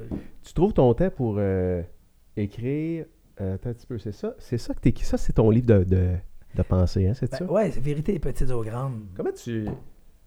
Comment tu trouves le temps d'écrire tout ça? Il y en a combien là-dedans? Parce que c'est un recueil de. C'est Des pensées, euh, c'est des. euh, c'est des. Comment on dit des quotes en français? C'est des. euh, Ben, c'est des. C'est super simple. Tu sais, Dan, tu voyages. Quand tu voyages, autant seul, avec ta conjointe ou avec les enfants, de par où est-ce que tu es, de par l'histoire, la culture, de par où est- euh, comment tu es mentalement dans, cette, dans, ce- dans ce lieu-là, dans le moment, on appelle, ici et maintenant. Tu es ici et maintenant, c'est qu'est-ce que tu fais? Alors, autant dans les événements de kickboxing ou des voyages, mais surtout Puis depuis quelques années, vu qu'on est détaché de la. maintenant, on ne fait que le développement personnel. Parce que, tu sais, on fait des mauvais choix des fois. On a tout fait des, Ah ouais, des- ouais, des- des ouais. niaiseries. On a tout fait. euh, tu te dis, est-ce que ça c'est bon, est-ce que ça c'est pas correct, est-ce que ça c'est correct? Mais depuis que je fais beaucoup de voyages de ski ou je vais à l'extérieur, c'est incroyable comment ça pop. Tu sais, euh, Ah Non, mais c'est stimulant, là. Je veux dire, t'es groundé total. T'es, t'es, t'es là, là. T'es, T'es groundé.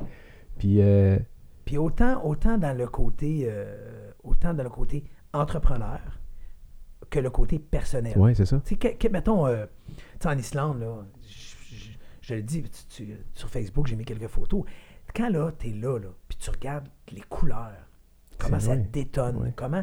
Puis là, tu te dis, je peux pas croire que ça existe. Ou tu t'en vas au- sur le Mont Blanc, tu t'en vas en- à Chamonix, puis tu es au top of the world. Mhm. tu, tu regardes ça, les, les, Alpes, c'est incroyable.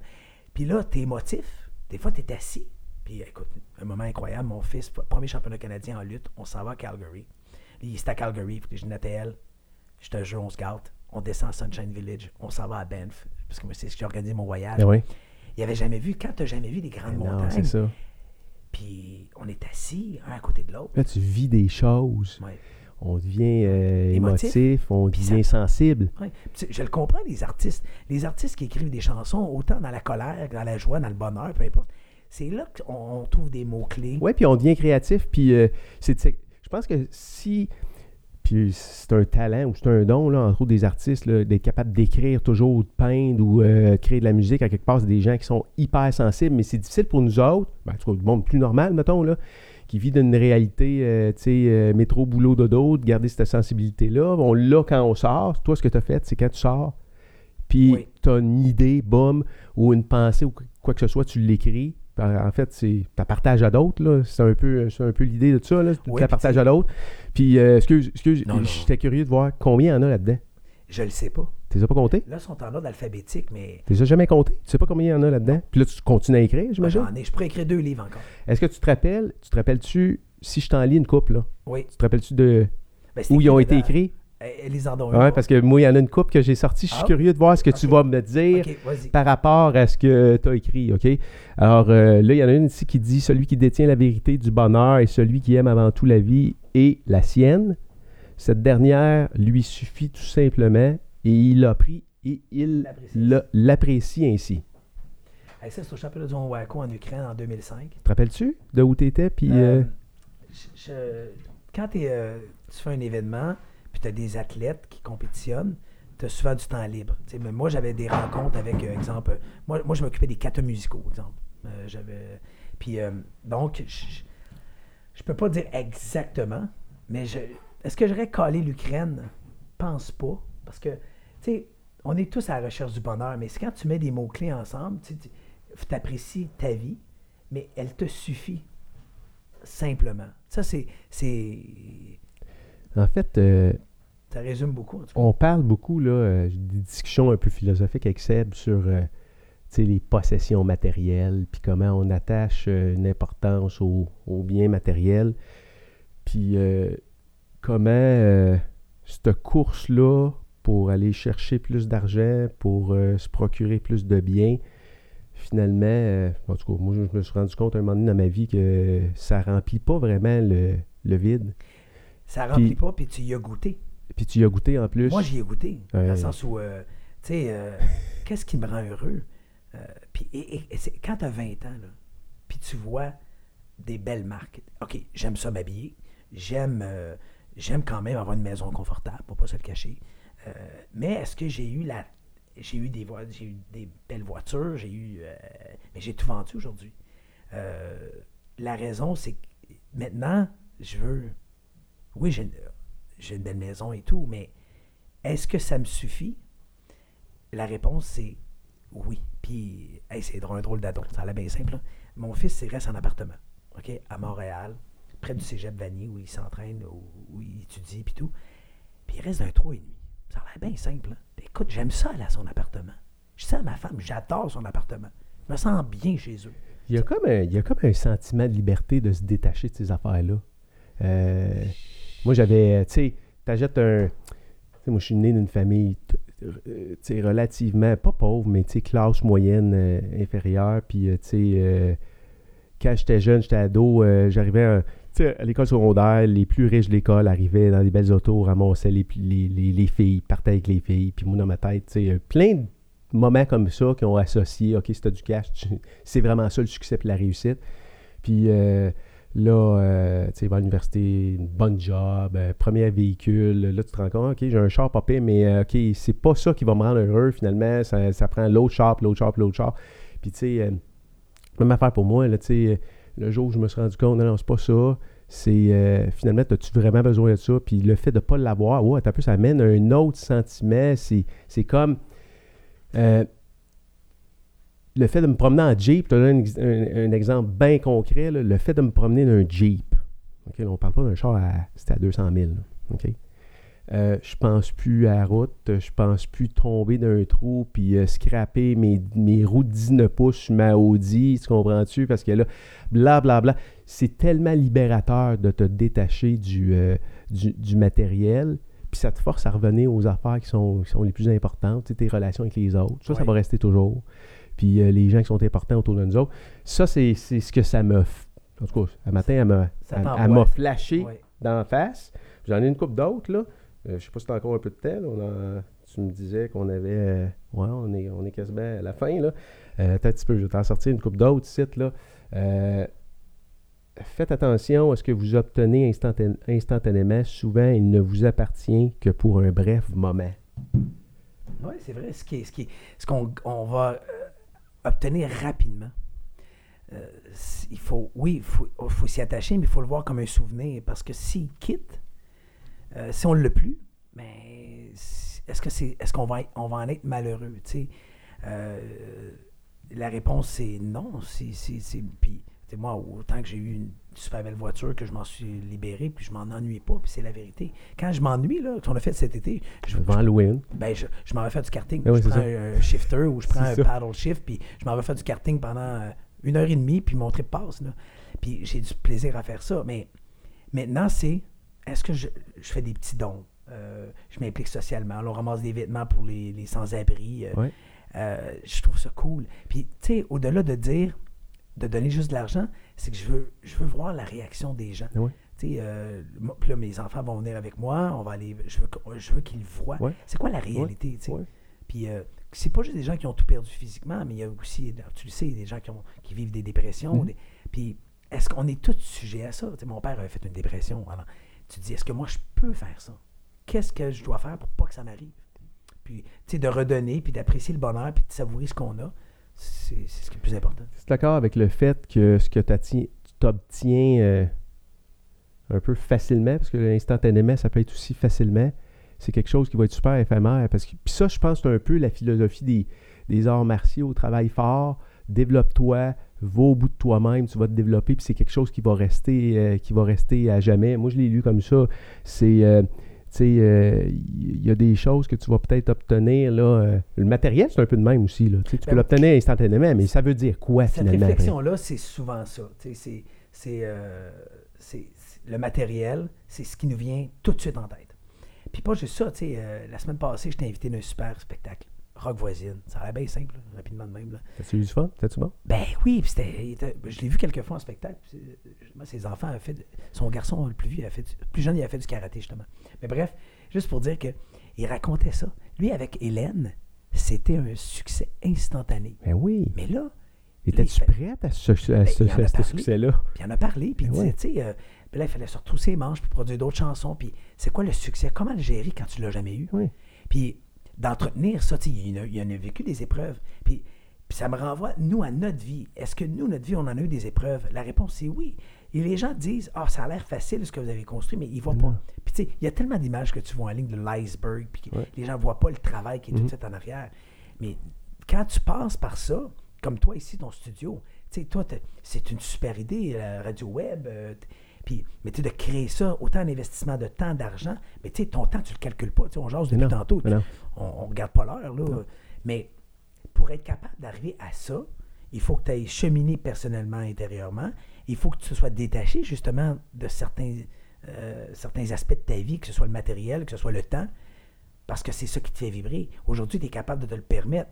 Mais si les gens comprennent ça jeunes, C'est incroyable. Euh, et, notre travail dans le groupe, ben, c'est ça. C'est de dire, voici ce qui est vrai, voici ce qu'on doit faire. oh oui, j'aime la croisière, j'aime le vin, je bois du bon vin. Nous, on est plus foodie, j'aime bien manger.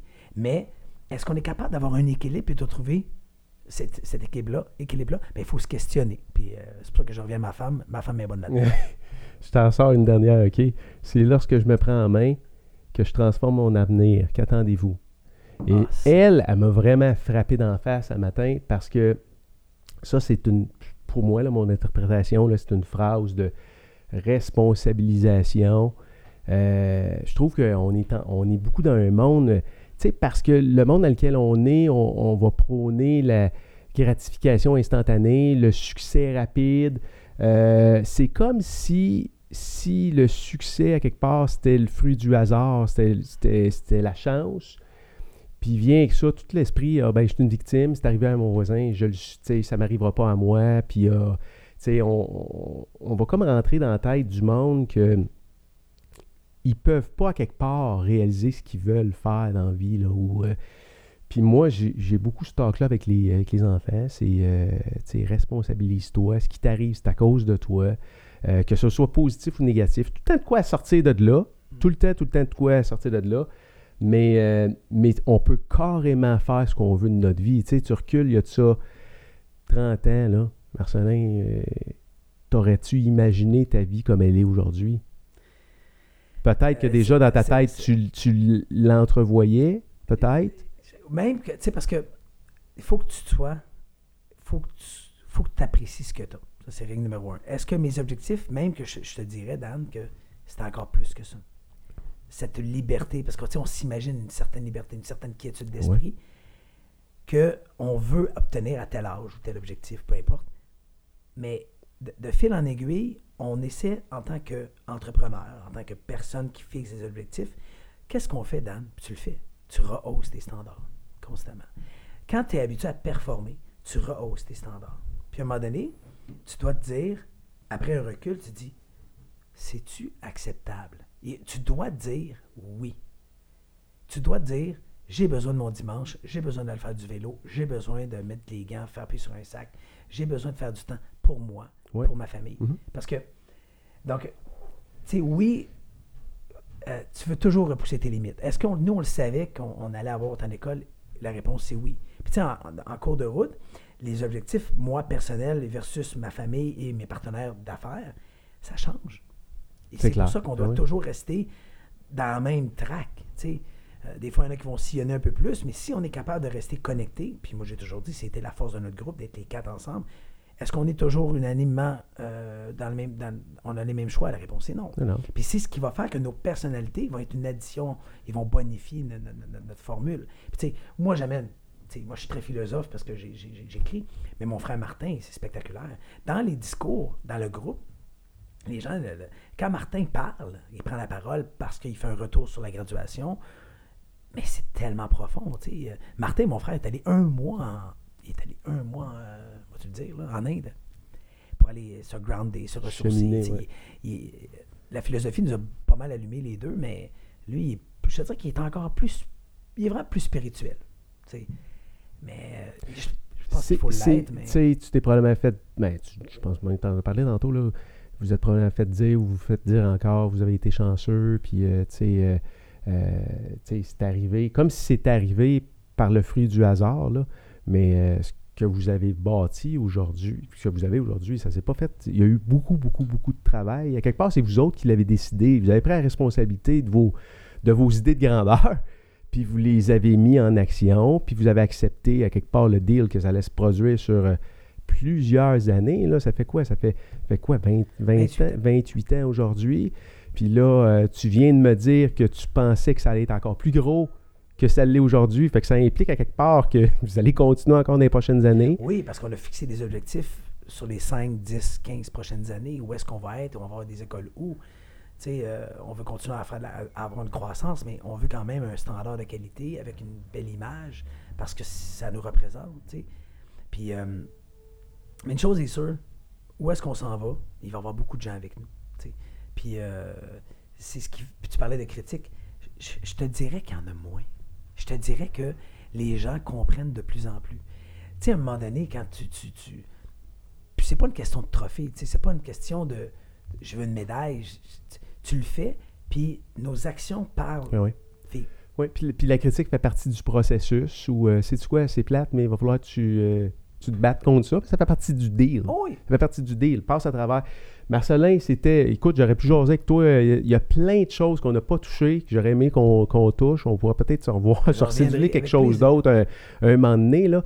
Euh, Il y a des affaires qui se passent pour ton gars aussi, qui, euh, Oh, en tout c'est cas, ton plus jeune, Oui. qui se passent au niveau de la lutte. Là. On pourra peut-être euh, éventuellement faire une entrevue à trois.